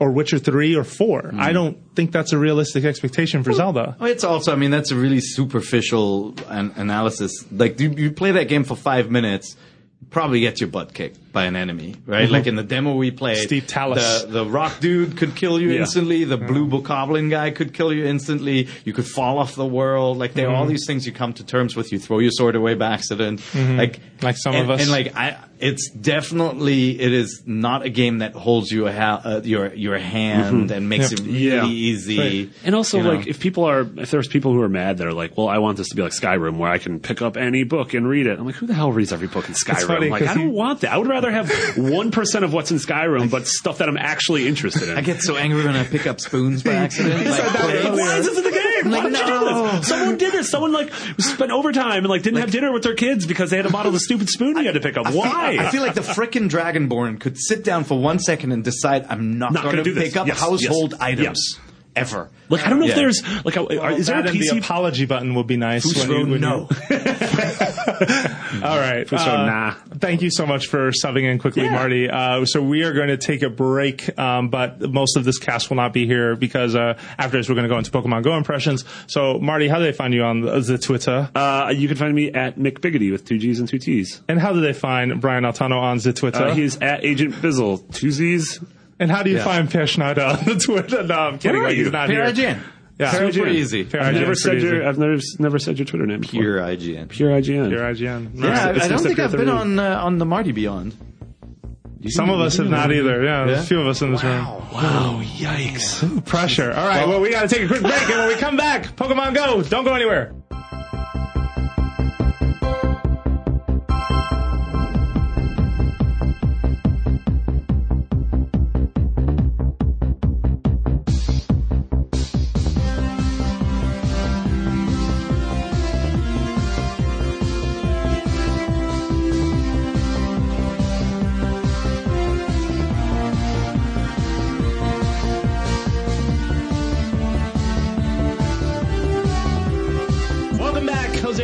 Del here with a very different panel and a very special episode of Nintendo Voice Chat where we're going to talk to you about the Pokemon beta. So we're going to try and keep this segment contained to half an hour simply because this was recorded after work and people want to go home.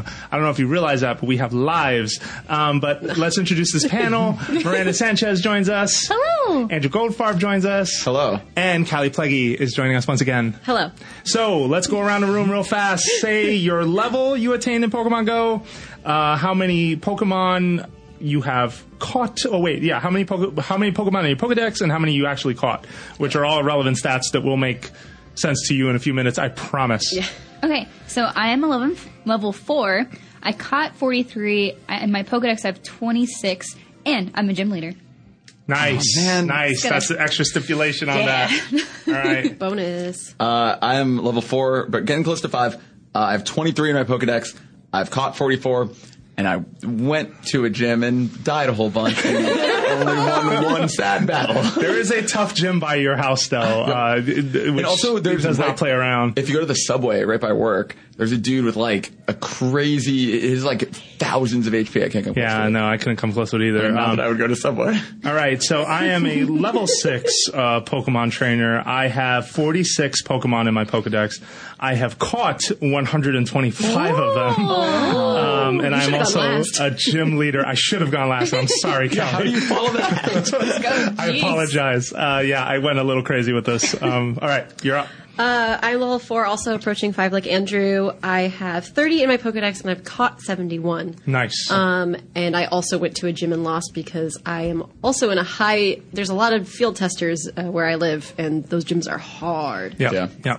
Yeah. All right, I so we're- oh, no, stood, go ahead. I stood there for so long. I was like, I am going to win this gym. There's a gym. There's a gym like near my CVS that I go to, so I walked to CVS and I was like, I might as well challenge this gym, and I got wrecked. I was on a really awkward street corner. I was like, Me too. whatever. Me too. I'm like on the street, like, nice. like just tapping my phone, and people are walking by, like, this isn't the weirdest thing I've seen in this city, but okay. Which, yeah, and we're going to get into that because even Yeah. though it's called Pokemon Go, it is very much Pokemon Go and stop and go and stop and Yep. go Yes. and stop and go and catch a Pidgey and then go. yeah. Um, yeah, there's a lot going on. And uh, just lastly, Miranda, even if you didn't take that gym, you got a Jolteon, which is probably yes. one of the coolest Pokemon that has been collected, at least of this of this of this. Want to update and say I've now caught 45 Pokemon? That's Andrew. Nice. Pay attention. All right. So we're going to break this down. Uh, so if you're not in the know and you're wondering, well, what is Pokemon Go? First of all, you may be living under a rock and that's fine. But Pokemon Go is a mobile collaboration between Niantic, uh, who formerly made a game called Ingress. They used to be a part of Google, but then they spun off on their own. Uh, the Pokemon Company, who are the stewards of the Pokemon brand and make a bunch of Pokemon spin-off games. And lastly, Nintendo, who's involved in this as well being that they are uh, creating and selling the Pokemon Go Plus, which we don't have access to yet, but this is an accessory that you can use with uh, this app, which you can play on your iOS or Android device. So we got into the Pokemon Go field test this weekend. We started on Saturday, and we're going to break down our experience across four categories right here. So we're going to start with the catching them all, the collection aspect. We're going to then head into battle, talk about exploring in our in our neighborhoods and how cool that was, and then lastly, what do we want to see going forward from Pokemon Go? So we're going to try and make this as entertaining for you as possible. Let's start with collection, which hooked me right away, but I want to lead off with you guys talking about it. Uh, so what what was that experience like for you guys? Because it is very different than the games, and we have to stress that for folks listening. Go ahead. Yes. You're so ready. Jolteon. Yeah, you got Jolteon. yeah, so I mean, I feel like a lot of times you see the Rattata, you see the Pidgey, they are everywhere. Um, but sometimes in the bottom corner of your screen, you can pull up a little menu and see how close certain Pokemon are. You'll see their silhouettes if you haven't caught them yet or seen them. Um, and I saw the outline of a Jolteon, knowing what Jolteon looks like, and I just like left my house immediately. I had just gotten home and it's like hot, and it's like, oh hey, I'm home, and I checked Pokemon Go. I was like, I'm out. Yeah. Yeah, It's like a little game of who's that Pokemon in the bottom right corner. Uh, Yeah.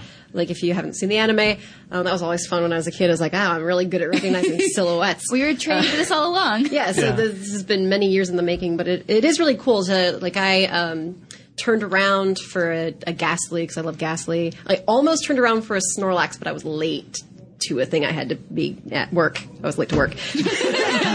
Yeah. You know, for, right? for some reason, yeah, going up to your boss and saying, "Yeah, I was late to work because I had to go catch a Squirtle," uh, which almost happened to me. I was running late on Tuesday, I want to say, or on Monday, and uh, it showed up. So you can see on your app who, who are nearby, like uh, like Miranda said, and if it's one you have caught, it's a filled in silhouette. If it's one you haven't caught, you have to be be able to tell. And props to you for being able to tell uh, you guys to be able to tell which ones they are because I'm a, a bit more casual with the series, but I know what a Squirtle looks like, and I was like, basically, you then have to vaguely figure out which direction it's in because it only tells you how many meters it is away, Yes. and the number can go up or down depending on where you're going. Now, someone actually, when I told them about that, and I said, yeah, I walked for like 10 minutes and then I missed my window, and they were like, well, you're not f- frustrated by that, and I was like.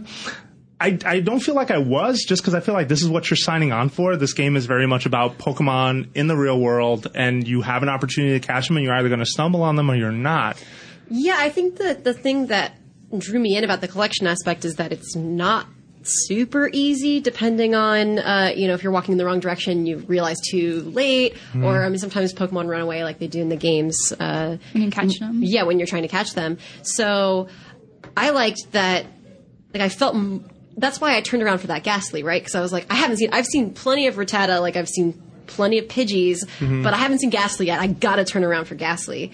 And um, I thought that was really interesting because in the games in the in the 3DS games I mean this is also a game uh, you if, you see a Pokemon in one place almost always, unless it's a legendary, you'll be like, eh, I can come back later and Yeah. I can go on Wonder Trade. And, like this was like, I gotta f- go outside and do this myself. I'm gonna do it. I'm gonna feel accomplished. Yeah. that's what I liked about it. Yeah, and I, sp- I spent most of Saturday like out of the house, and I I don't really explore my neighborhood. I live up in the East Bay. Uh, by the way, we have an awful Zubat uh, infestation problem. Like I swear, like how many Zubats do you catch on the daily? I would say many, many, Yep. many, Lot. many, many. Yeah, in and fact. Pidgey. Zubat and Pidgey are everywhere. Yeah, um, but then uh, you know I would walk to the mall uh, nearby and just find uh, a bunch of different things on my way, screenshotting them all. And I got to say that the graphics of this thing, I've tried AR games before and have always felt slightly disappointed because the technology involved always felt very creaky. Like at any moment it can break, or uh, the the graphics of the thing that they're trying to show me just didn't look that great. Um, they look they look awesome. Like it's it, they're very simple. They're not super shaded or, or uh, very detailed. But at the same time, when you take your photos out in the real world, which we're not allowed to share, we were told like you can't do that. They have some on the Pokemon Go uh, information page already. So Good Yeah. point. Yeah. Um, it, but they yeah, they, they look fantastic. And Magikarp looks like he's in trouble no matter where you take a picture. Oh yeah, we're taking a lot of funny Magikarp pictures, and I think it's worth noting that this is. Uh, as far as we know, the first 150 Pokemon, so first generation Pokemon, which means they are going to be their their actual designs are less detailed. Yeah. So I think that helps uh, with the Oh, yeah. AR. The way it looks is you're not dealing with uh, some of the more detailed designs that you see in, in later games. Yeah. Um, but I thought it was it's very charming, like a little Clefairy. Like Clefairy looked so nice in my like a Oh. dinky part of my apartment. Like I was catching a Clefairy, and there's like sort of like this like stack of games I haven't organized yet, and it's in the background. I'm like, man, I got to clean my apartment. I did. I cleaned my apartment because I was like, Clefairy looks bad. I got to make. What's Clefairy gonna think of me? Clefairy's gonna judge me. And, like, like it just it was so cute. I wanted to take a Yeah. screenshot, but I was embarrassed because like it's this cute little pink fairy. Yeah. I- It's that weird, like, when it looks bad, it's generally my fault. Like, Yeah. if I'm, like, when I'm playing the game how you're not supposed to, if I'm, like, laying like a lump with like peanut butter stains all over my chest and like I'm like oh there's a Pidgey and I'm like playing it like lying on my back then yeah like the zoomed in AR angle looks awful because Yeah. it's like a crappy awful reflection of me in the distance or something and it zooms in on it but like but if you're playing it like up and walking around Yeah. it really does like number one it like never feel they, like they don't look out of place weirdly because like of course they're out of place but they still look right. Yeah, and the 3D models yeah. like once you catch them in your Pokedex you can like look look at them and like spin them around and stuff and it's like I like the style of it. It's not mm-hmm. trying to make them look real. It's just making them look like that, Thank almost God. that Pokemon Stadium art style a little Yeah. bit. yes. Yeah, no, and, and I think that's really important. And then to catch them, you're lobbing Pokeballs at them. Yep. And so there is no battling between your Pokemon and that Pokemon, which completely rewrites the way we've been playing and interacting, I feel, with most Pokemon games.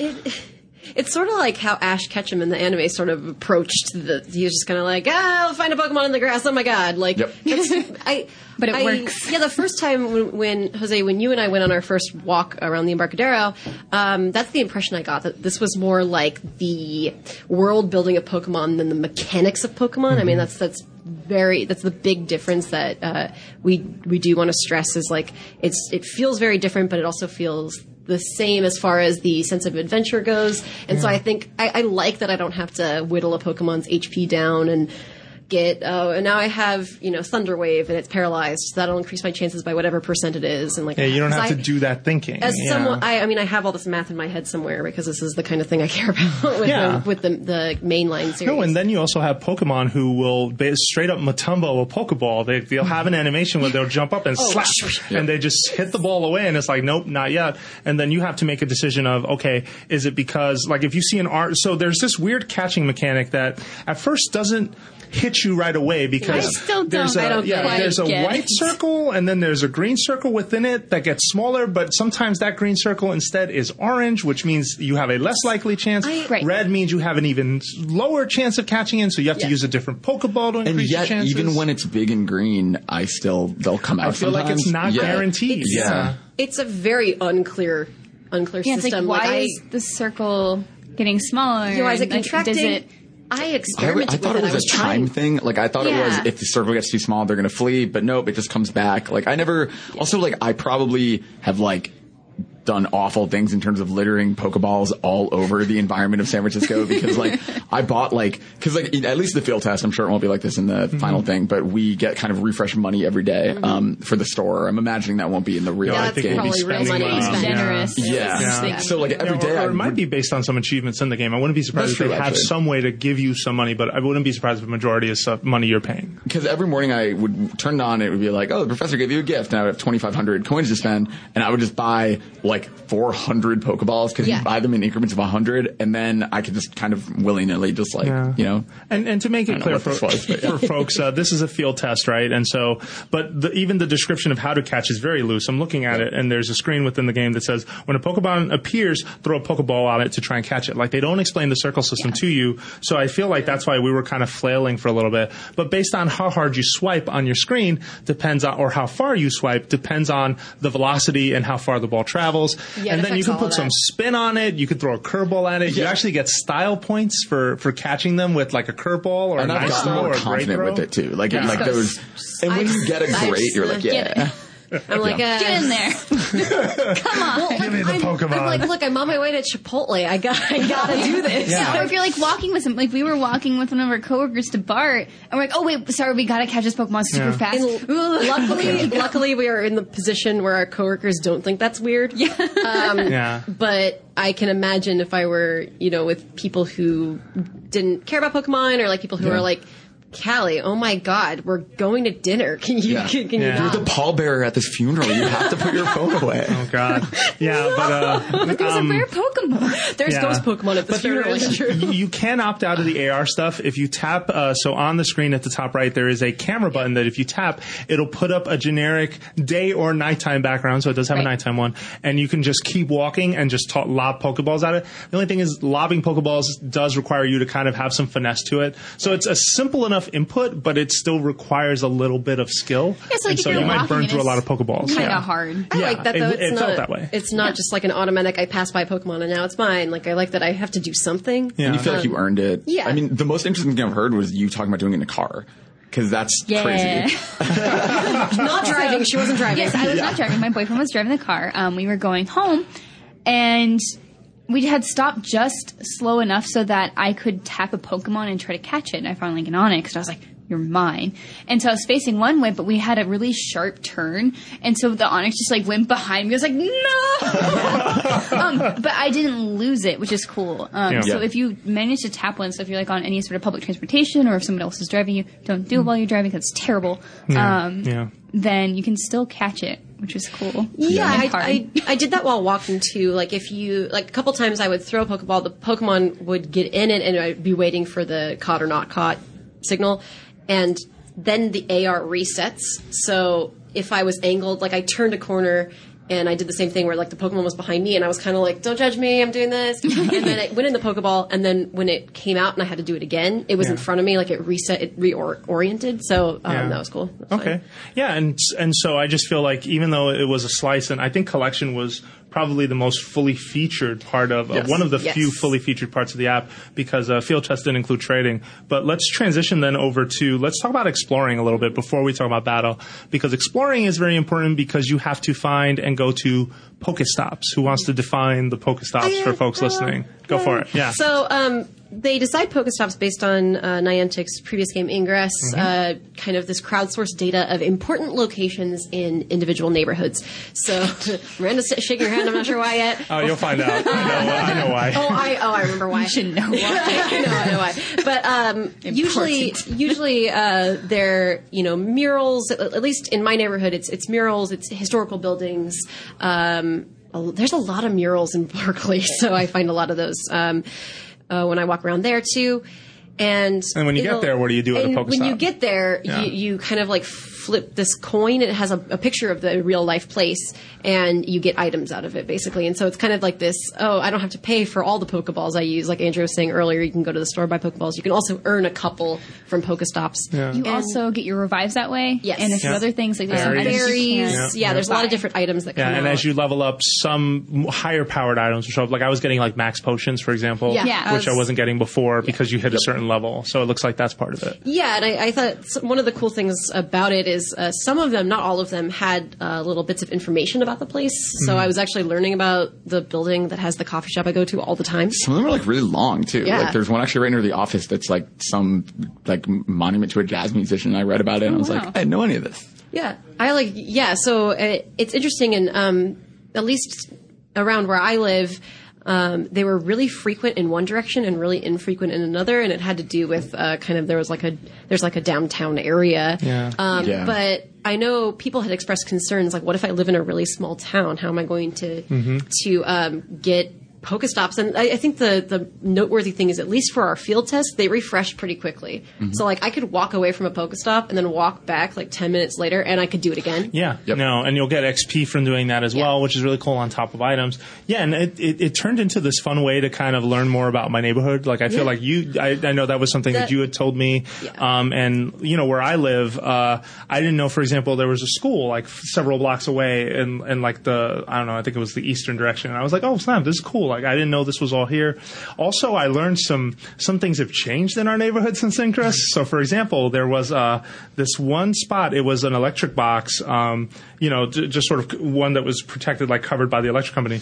But it had an R2D2 like sort of uh, stencil that was on the back that someone spray painted on. I went to that thing, went around the corner. It's been buffered over. Wow. But in the app, it says there's supposed to be an R2 there, and I was just like, oh, they Yeah. killed R2. It's funny because there's one right near work too, like because I've been playing mostly at the office. Actually, I mean I've been doing my job and working very hard. Um, but yeah, there's a it's like Rick and Morty mural, and I walked to it after work uh, yesterday, and there's totally not a Rick and Morty. It's like totally been pointed over. it Oh, was I remember there. it used Yeah. to be Rick and Morty. Yeah. So it's So weird because over it. like that's why I was in the wrong place. But no, I like I I'm shocked that like or not shocked. I, I'm.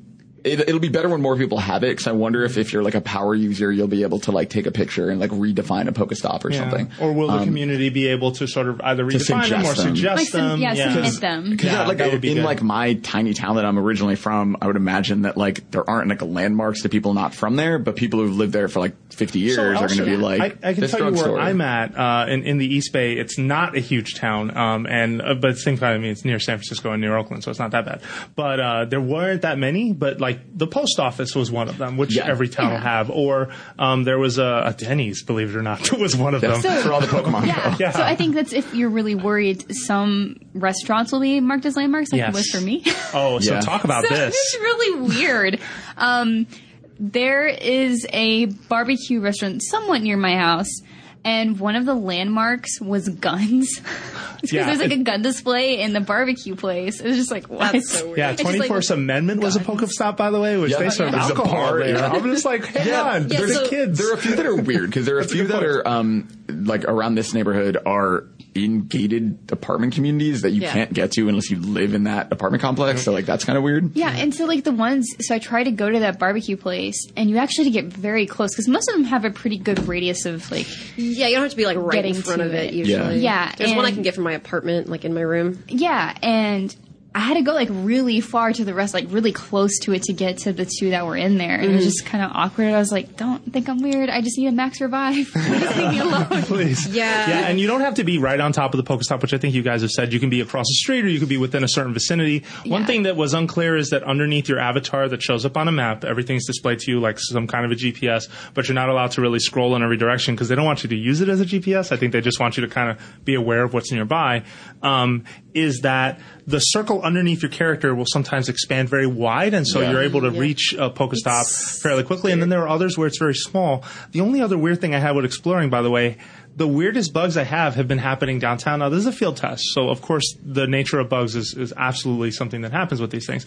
But like to see my avatar guy running around the bus station Yeah. block because the GPS could not find where I was was really weird. Like I was like, and I just kept getting Pokestops and kept running by a gym, but I couldn't challenge it because I never stayed there long enough to Yeah. do it. So there was that. Yeah, like uh, the GPS is weird because you can't like move it. So uh, like. I don't know. It was weird. Like I didn't always know. Am I going in the right direction? I imagine someone who's not from there might be like, "Wait, is it on this side of the street?" Is it on that side of the Sometimes street?" my character would walk backwards. I was Yeah. like, what are you doing? Yeah, I'm but I- going this way. exactly. I do think like it, was really valuable for me because um, having gone to school in uh, where I live, um, and I've lived there since I went to school. It's it's really cool to see a different side of that town, like of that city, because um, I'll walk around and like I can go to the campus and I'm like, oh, they changed that building, they changed that building, and I hadn't done that since I left school, you know? Or I walked on a street I don't normally walk on and I found this beautiful church. Like I, that's what I liked about it is the Pokestops encouraged me to go out of my way, not in an annoying way. Like I wasn't taking crazy detours. I mean, I could have if I wanted to, but it was more like, oh, I get to go see this beautiful, lovely church that has this like heartfelt display outside of it. Well, and I think that's part of it too, right? It did feel like a, a reason to go outside and get a little exercise, but there was a game tied to it. The only other thing I'd heard of that had a sort of a gamified health and fitness angle, and not to say that's what this was going for, but I heard of this app where you're listening to a soundtrack of a zombie apocalypse, and every once in a while you got to pick up the pace or you're going to get eaten, which is roughly it, I think. And I was Yeah. just like, wait, what? First of all, I thought that was sort of like a podcasty thing, Zombies Run. But Yeah, uh, but uh, but that was basically the idea, and I was like, oh, that's that's cool. But this got me walking and, and just exercising and learning a lot more about where I, live. I literally stopped to smell a rose. Aw. Oh, that's really dope. cute. Yeah. Poetic. I love it. Yeah. I love it very much. All right, cool. One final note. Yeah. If you're driving around and trying to get Pokestops or on public transportation, it does not work because you're probably moving too fast, and once you get out of range, it will not let you collect it. That's, Yeah. that's important Yep. to know. Yeah, it works for like you were saying earlier. Like if you have even a split second to see a Pokemon, you can get one toss off, and if you're really lucky and get it from that, you can still catch it, even if you're like a mile down the road theoretically. But yeah, Pokestops you have to kind of linger. Yeah, no, good point. All right, so then let's head over to Battle. Uh, Battle is probably the thing that Andrew liked the most, I think, Yeah. of this app. And the only place that battling exists is at gyms. I feel like battling is weirdly the thing that is probably the most unique to Pokemon Go in some kind of weird way because obviously, even in core Pokemon games, you're still collecting, you're still stopping by town centers and buying things, and there's like kind of versions of all of that. And obviously, gym battles are, are sort of similar, but the battles themselves are much more specific to mobile. I think there's they don't they're not turn based. You're not really learning moves. You're not even really doing. Uh, worrying about weakness and stuff the way you would. I mean, I, I think you are. It's I think still- There are it's still- weaknesses. there, but- yeah, yeah, there's it's still still that. effective. but you only have So. two moves, so it's not like you can like really. And and that was the only thing you can switch Pokemon, but I was confused about how. And I've only done two gym battles, so I, this is actually something that you guys can probably speak a little better to. But like the the basics of it. It's it, not good. Uh, yeah, I mean, I don't it's, like it. It's very simplified. It's basically you have two moves. One of them is that you can tap, and um, and the battles are real time. They're not turn based, so you can tap and use kind of your weaker attack, or if you hold, you're essentially charging up your stronger Special. attack. Yeah, special And that's attack. the one that tends to be more of like the weakness oriented, Yeah. like use electric. that only charges as you do your basic attack. Yeah. Yeah. So once that charges, which is different for every Pokemon, Mm-hmm. then you can use it to do your tech. Yeah. So so then uh, uh, talk about your gym experience. Yeah, so um, changing Pokemon was a hassle. Yeah. Um, so because it is real time, you don't have a second to stop and change. So like you're risking your Pokemon's life if you're changing. So it's like really hard. It's like this one's getting too low. It's like, oh, this is not optimal. It's like well. it's probably gonna get wrecked while you're trying to change it. So good luck. Yeah. Um, also, the dodging system is kind of a thing, so you just like swipe, and Yeah, all you can your dodge. Pokemon can go either way. But it feels really bad. Like it doesn't. I didn't only did a few effective dodges, Mm-hmm. and Yeah, it wasn't like your average make QTE where you know, okay, my window is coming up, or even take something, take something that's very timing based, like I don't know, like a Rhythm Heaven Megamix or something, where like you know where the beat is that you have to look for in a song. In in battles, it wasn't clear when was the right time to swipe and move. It it just didn't seem very clear. yeah, Yeah. there's not very good animation cues, which is all right. But it just felt like the dodging that I did because I did like constantly dodge and just didn't feel effective. Yeah, when I was trying to do it, I normally screwed it up, and I did like three by mistake. Though when I was trying to hold down to activate a move, I actually kind of swiped it awkwardly, and that Mm-hmm. dodged, which is really weird. So I'm hoping it's just uh, a, a result of being a field test and not Sure. having like all the tutorial pieces in place to kind of teach us how it was supposed to work, which I'm not sure one way or the other whether it was, but it did feel uh, really simple and and it very different. I think the thing that may have rubbed some of us the wrong way too is that it is the only way to battle in the field test. Yeah. So like, you know, picture a world full of trainers where everyone's carrying around a roster of Pokemon on their phone, but you can't challenge another person in real time. That doesn't seem to be part of Pokemon Go yet. And it's That's my something whole that we'll get to Yeah. later. We Yeah. hope will be a part of this because that's kind of a fun part of the game, right? We locked eyes and it's like, get your phone out, Yeah, let's like do this. Yeah, it's time Yeah. to go. I've Yeah. only I've only done that in real life with 3DS once, and that was really cool. But, uh, yeah, I mean, like the other thing is like I I couldn't practice. I practiced actually at a gym far away from stuff, and then I went uh, kind of closer to where things are.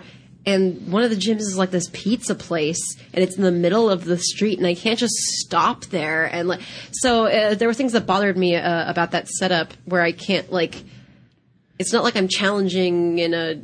I, I just really wish I could challenge people and like get used to the battle system. And before I go to someone, like some of the gyms near me were crazy strong. And some And of that's- the yeah. gyms aren't How they- exactly in the best place. Well, like that's one of, what I mean, Yeah, like one of mine was like by a highway entrance, Mm-hmm. and there, there was no good way to like just stand around. So I just kind of like got by a crosswalk and kind of got in a corner. I just, I'm It's like, picturing yeah, this in my head. here. I'm like, what? It was also really dark, and I was just yeah. like, oh, That's the scary thing is like you're like, oh, I wandered onto a street I never go down. There's a beautiful church, but it's like, oh, I wandered down a street I never go down, and I got shot. Like it's like it's like you think about. I mean, I didn't. I'm saying hypothetically, like it is uh, worth thinking about like where this stuff is, and I think the battle system is weird to me because I mean, you started this by saying it's the thing I like the most.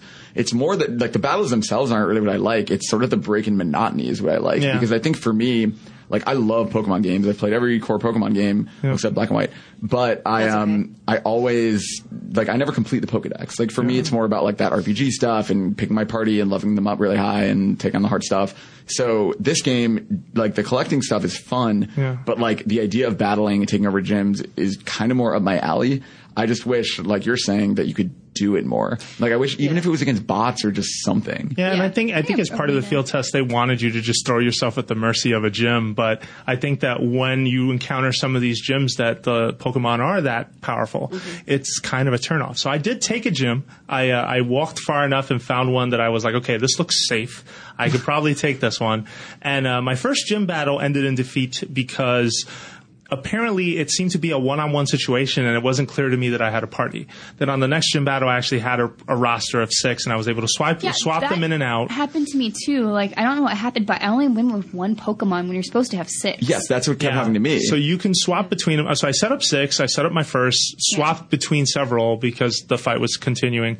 Um, but the minute a Pokemon fades, so when I had the one-on-one battle and my Pokemon fainted, the the gym run was over. Like it's Yeah. like okay, you you failed. That's it, and you- you'd have to use the revive to wake up the Pokemon, et cetera, et cetera, et cetera. Um, whereas the second time, I had my party of six, and I went through two, and I just blazed through all three, and I stayed there to take over that spot until I took it from the red team, and then put my own Pokemon there in its place. And that's where this weird metagame sort of changes too, because you're depositing one of your Pokemon as a gym leader there, and the reputation of that Poke of that gym will increase over time. But you don't want to give them a good one. So yeah, that's the hard like thing. that was the hard thing for me. I didn't want to give hey, up a give good up Pokemon. Your best friend, supposedly, if your strongest Pokemon happens to be your favorite, Yeah. then it's like, hey, you don't want to leave some one of your weaker ones Yeah, there. and you still can, own it, and it shows up on your screen every day, and it'll be returned to you if it gets kicked out of the gym, which is possible. Yeah. But in the field test, it wasn't a really clear sign of which way that would go. Um, but that said, I, I did enjoy what I played of the battles. I felt like they were really simple, but I also felt like, okay, this is the only form of battle I see in this game, and so I'm okay with this.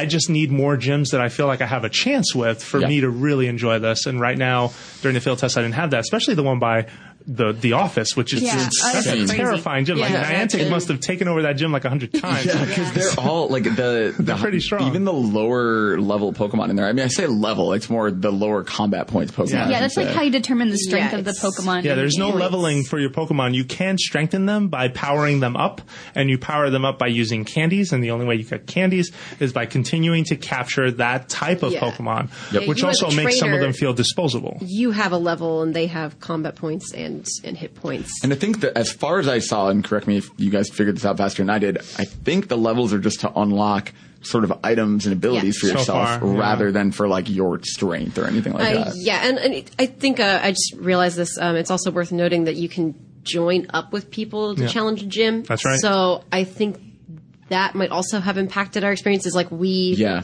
couldn't all get together and like I mean maybe if we went out right now and challenged that gym, And we could. I would still we'd And that's what still Ingress lose. is, right? I believe Ingress Yeah, is. no, you're people- hacking Yeah. portals Like, that that weren't was seen like by a big Yeah. part of the first trailer, right? Is like Yeah. a bunch of people Oh, right. like New York, like we're all Oh, that was the raid, yeah, and that's Yeah. that's still like they're super hush hush about what raids are, but that was what yeah. you're talking about. And we about. should yeah. mention the very first thing you do after you design your character and pick clothing and stuff is you pick a team. And there's there's Right. four, I think three, Three colors, four colors, colors. red, blue, primary yellow. colors. So yeah. you Red, pick, blue, um, like we're blue, and then I'm you're yellow. yellow, she's I'm red. red. Yeah, so it's like we're good, Yeah. but like we all Andrew and I are gonna take over the I world. took over a blue I took over a blue gym. So Um, then no, man. chill out. But Where's in your, where's your neighborhood again? the, the tour, um, the tour that you and I took, Mm-hmm. uh, it doesn't matter if you're on separate teams. Oh, I, wow. Yeah, and you can challenge a gym. You don't have to like take it over, but you can weaken the gym. Yeah, that yeah, you're way. both weakening that gym, So that's correct. yeah, so it's something that I think because right now uh, I could see myself playing this game without ever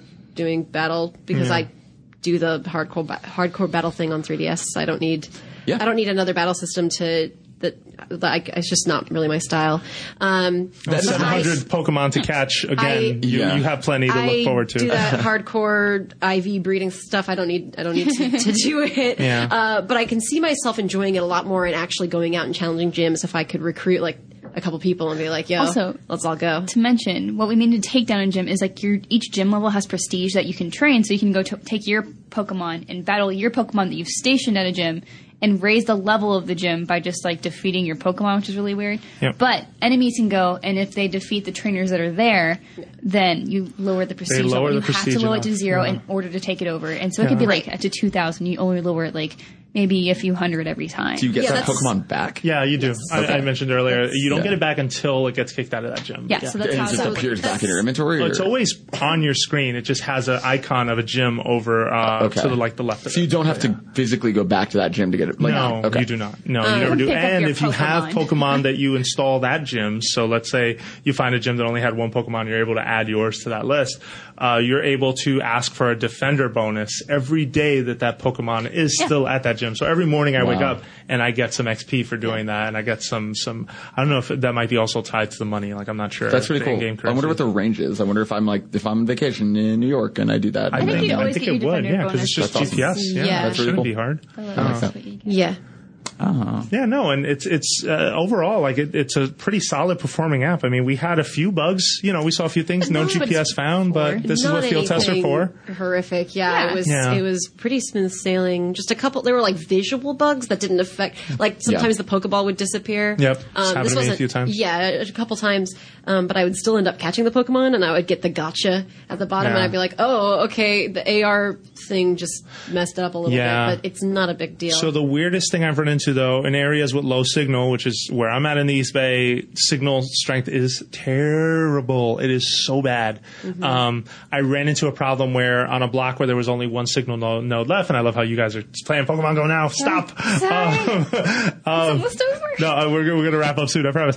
Um, I ran into this problem where I was trying to catch Pidgeotto, and it was in the middle of the animation, and everything froze because GPS was struggling Oh, to keep yeah. up. And I wish that the app would settle that itself. I don't know what's happening there, so I'm not going to pretend or play backseat game designer or know what's happening. But I do know that it bugged out to the point where I had to close the app. But then luckily, when I opened it again, for whatever reason, I caught that Pidgeotto, so I was happy about that. So it had a happy ending, but it was a weird situation of like, oh, what's going to happen? I don't know. I do love that feeling of when you missed one and then you get it. It's like, oh, like it was the one that got away. But Yeah, and they tease you a little bit too. Like I saw a Tauros around the office, and then it kept getting away, and then at the bus, all of a sudden, oh, I got you.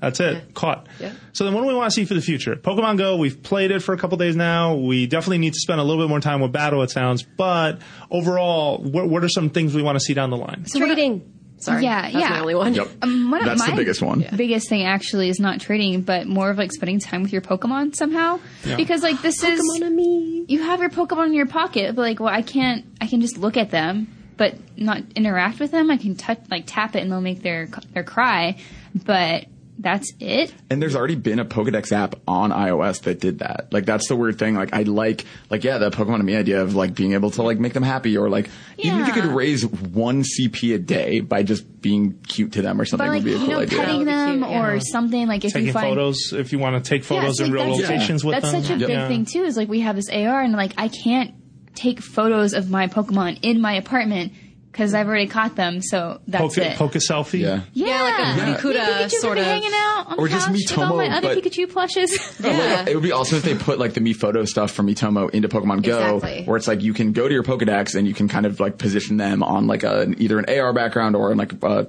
still image background from your phone. That'd be cool. Yeah, try something like that just to increase that sort of activity. Yeah. Yeah, that's really that's a really good idea. Yeah, so the I just- interaction aspect, the shareability of like taking a picture with them. Yeah, I also feel like that's also sorry because you said shareability, but uh, sort of Twitter or Facebook or some kind of integration. I feel like that's also a missing thing. I feel like some games that tend to either be something that correlates to real world or just something that you feel comfortable sharing on either Facebook or Twitter. Like it's very cool to be able to just toss that out there through the app itself. And so far, the field test version didn't have any of that. Yeah, it's- games I are very social today. Let's Right. I face feel, it. I feel right? weird bringing it up again, but Miitomo is that perfect example of like Yeah. you you take a me photo and you share it on Twitter, and it's like a Yeah. funny little cute I thing. just I want to be closer to my Pokemon. I think like that's what you get through a bunch of battles and stuff over the course of a game. Is like even newer ones have like ways you can interact with your Pokemon. Um, it's just like just something so that I can care for them a little bit more than aside from just like going to a gym and like, well, here I'm going to throw you at it.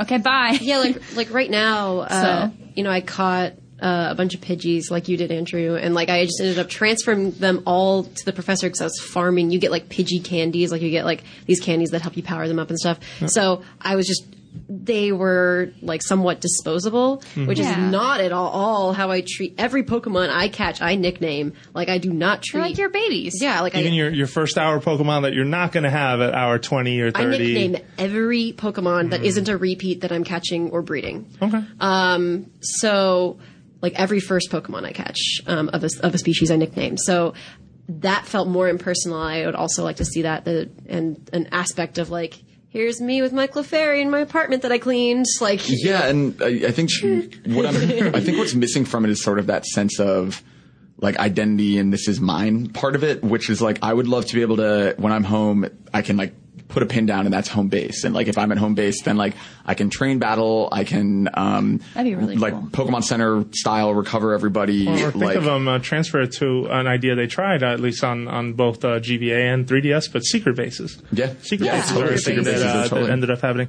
Um, yeah, and, and you know when we had our Pokemon tour, Niantic made it clear that there is sort of a, a pipeline for this. Personally, I think that what we played in the field test was something that you see in the app world called uh, MVP, like a minimum viable product, just sort of trying different ideas and having something to ship that then you're going to grow and add features to. And they made it very clear to us that there's a, a roadmap for this thing. As w- even in our office, our, our app team has a roadmap for the IGN app, for example. And so something like trading is already on that list, but something like trainers battling each other, I've never heard them talk about that. So I do hope that uh, something like that is being considered. But you can't help but notice, uh, or at least I can't, and I'm sure you guys would agree with this, that they are deliberately going a very different route from the 3DS experience, the, Sure. the Nintendo device experience of Pokemon. Um, and I think in some ways they're succeeding, but in others they're changing the rules in a way that I'm not sure I'm on board yet, but I'm curious to learn more after this Yeah. field test. I'm open minded. I think uh, it makes sense that they wouldn't want to just recreate the experience on on mobile that you can get elsewhere. Um, I do think that one of the things they, they stress to us is that this is like a get out and talk to people kind of social kind of goal they have that Niantic as a company has with the experiences they want to create. And it ju- is just is weird to me that there isn't like a Yeah, more shareable or Yeah, more 'cause connection aspect. Look at the most recent commercial for Sun and Moon. Like, they're, the way you do the social stuff is the trading and the battling. Yeah, and, and so I think the sharing on social or taking pictures and then also not yet having trading but- are two big misses. For Yeah, me. but just in mind with that commercial, I mean, the one thing that I feel has happened as a result of this app is that we have all been talking a lot more about it. Like, Sure. I've been- Oh, we've I had this very long, yeah, text message chain where we're Yeah, sending each other photos. Yeah. Yeah. that was a good time. Andrew named the thread and put emojis in the name. That's how much we've been talking. yeah, yeah, no, and it's been like since Saturday. It's just been photo, photo. I saw this, I saw that, I So- got this, and it was just this cool thread of things of stories we're sharing with each other. I feel, yeah, I yeah, that's a good point. yeah, Is maybe just not the game sharing needs to do more of it, but Maybe- we, the social side is definitely there. the quieter side of sharing rather than blasting it out on, on Facebook or Twitter. Not that there's a problem with that, but just a different kind of sharing where Yeah, it's the like personal, uh, like, like, an player player. interpersonal. Yeah, exactly. Um, And it's weird because that's standard now, even in console games, like let alone like on mobile games, especially standard. But like even from Miiverse or from an Xbox One or from a PS4 PS4, share. like it's so easy to yeah, do that but stuff. Pokemon games are still dodging that. Like even Sure. Pokemon X and Y and Pokemon Omega Ruby and Alpha Sapphire, Miiverse integration is not putting up screenshots and telling your experience. They're very much still like, we want Yeah. you to not really give that feels like away. even more of a reason for this to do it because like like again but it is a separate. overseen by the same people who That's are true. instituting those rules. So Yeah. I almost Yeah. wonder, is that a Pokemon company thing or is that a Niantic thing? I'd be curious. Part of I, I would is guess a- it's not a Niantic. thing. not wanting Yeah. kids to encounter things they shouldn't. Think. Sure. Yeah, Yeah. that's always the concern, right? Which is, yeah, I mean, I understand that, but also I get frustrated because I'm like, I'm not a kid.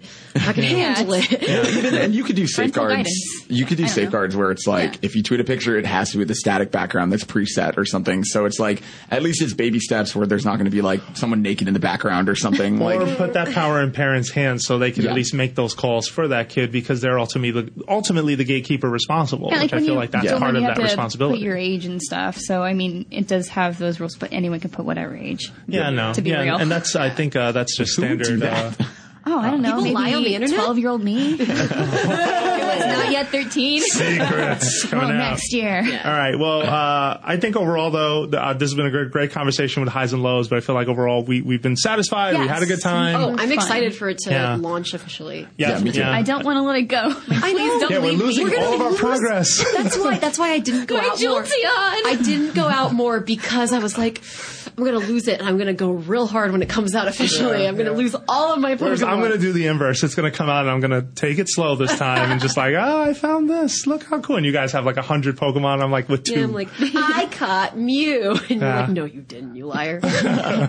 Great. Well, uh, thank you for listening to Nintendo Voice Chat. We are a weekly show on IGN. Thank you guys for coming on to to join us and, and to definitely make this uh, more insightful. This has been a long episode, so quick things for you. Uh, number one, leave us feedback. Go head on over to iTunes and leave us a review, or email us at nvc at ign.com.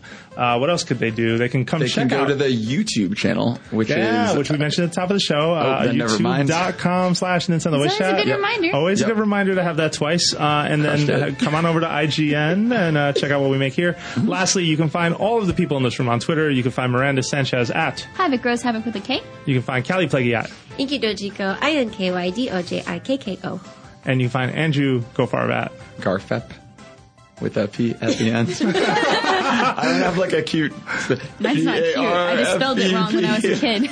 and you can find myself, Jose underscore Otero on Twitter. Thank you very much for listening, watching. We will be back next week with more Nintendo Voice Chat.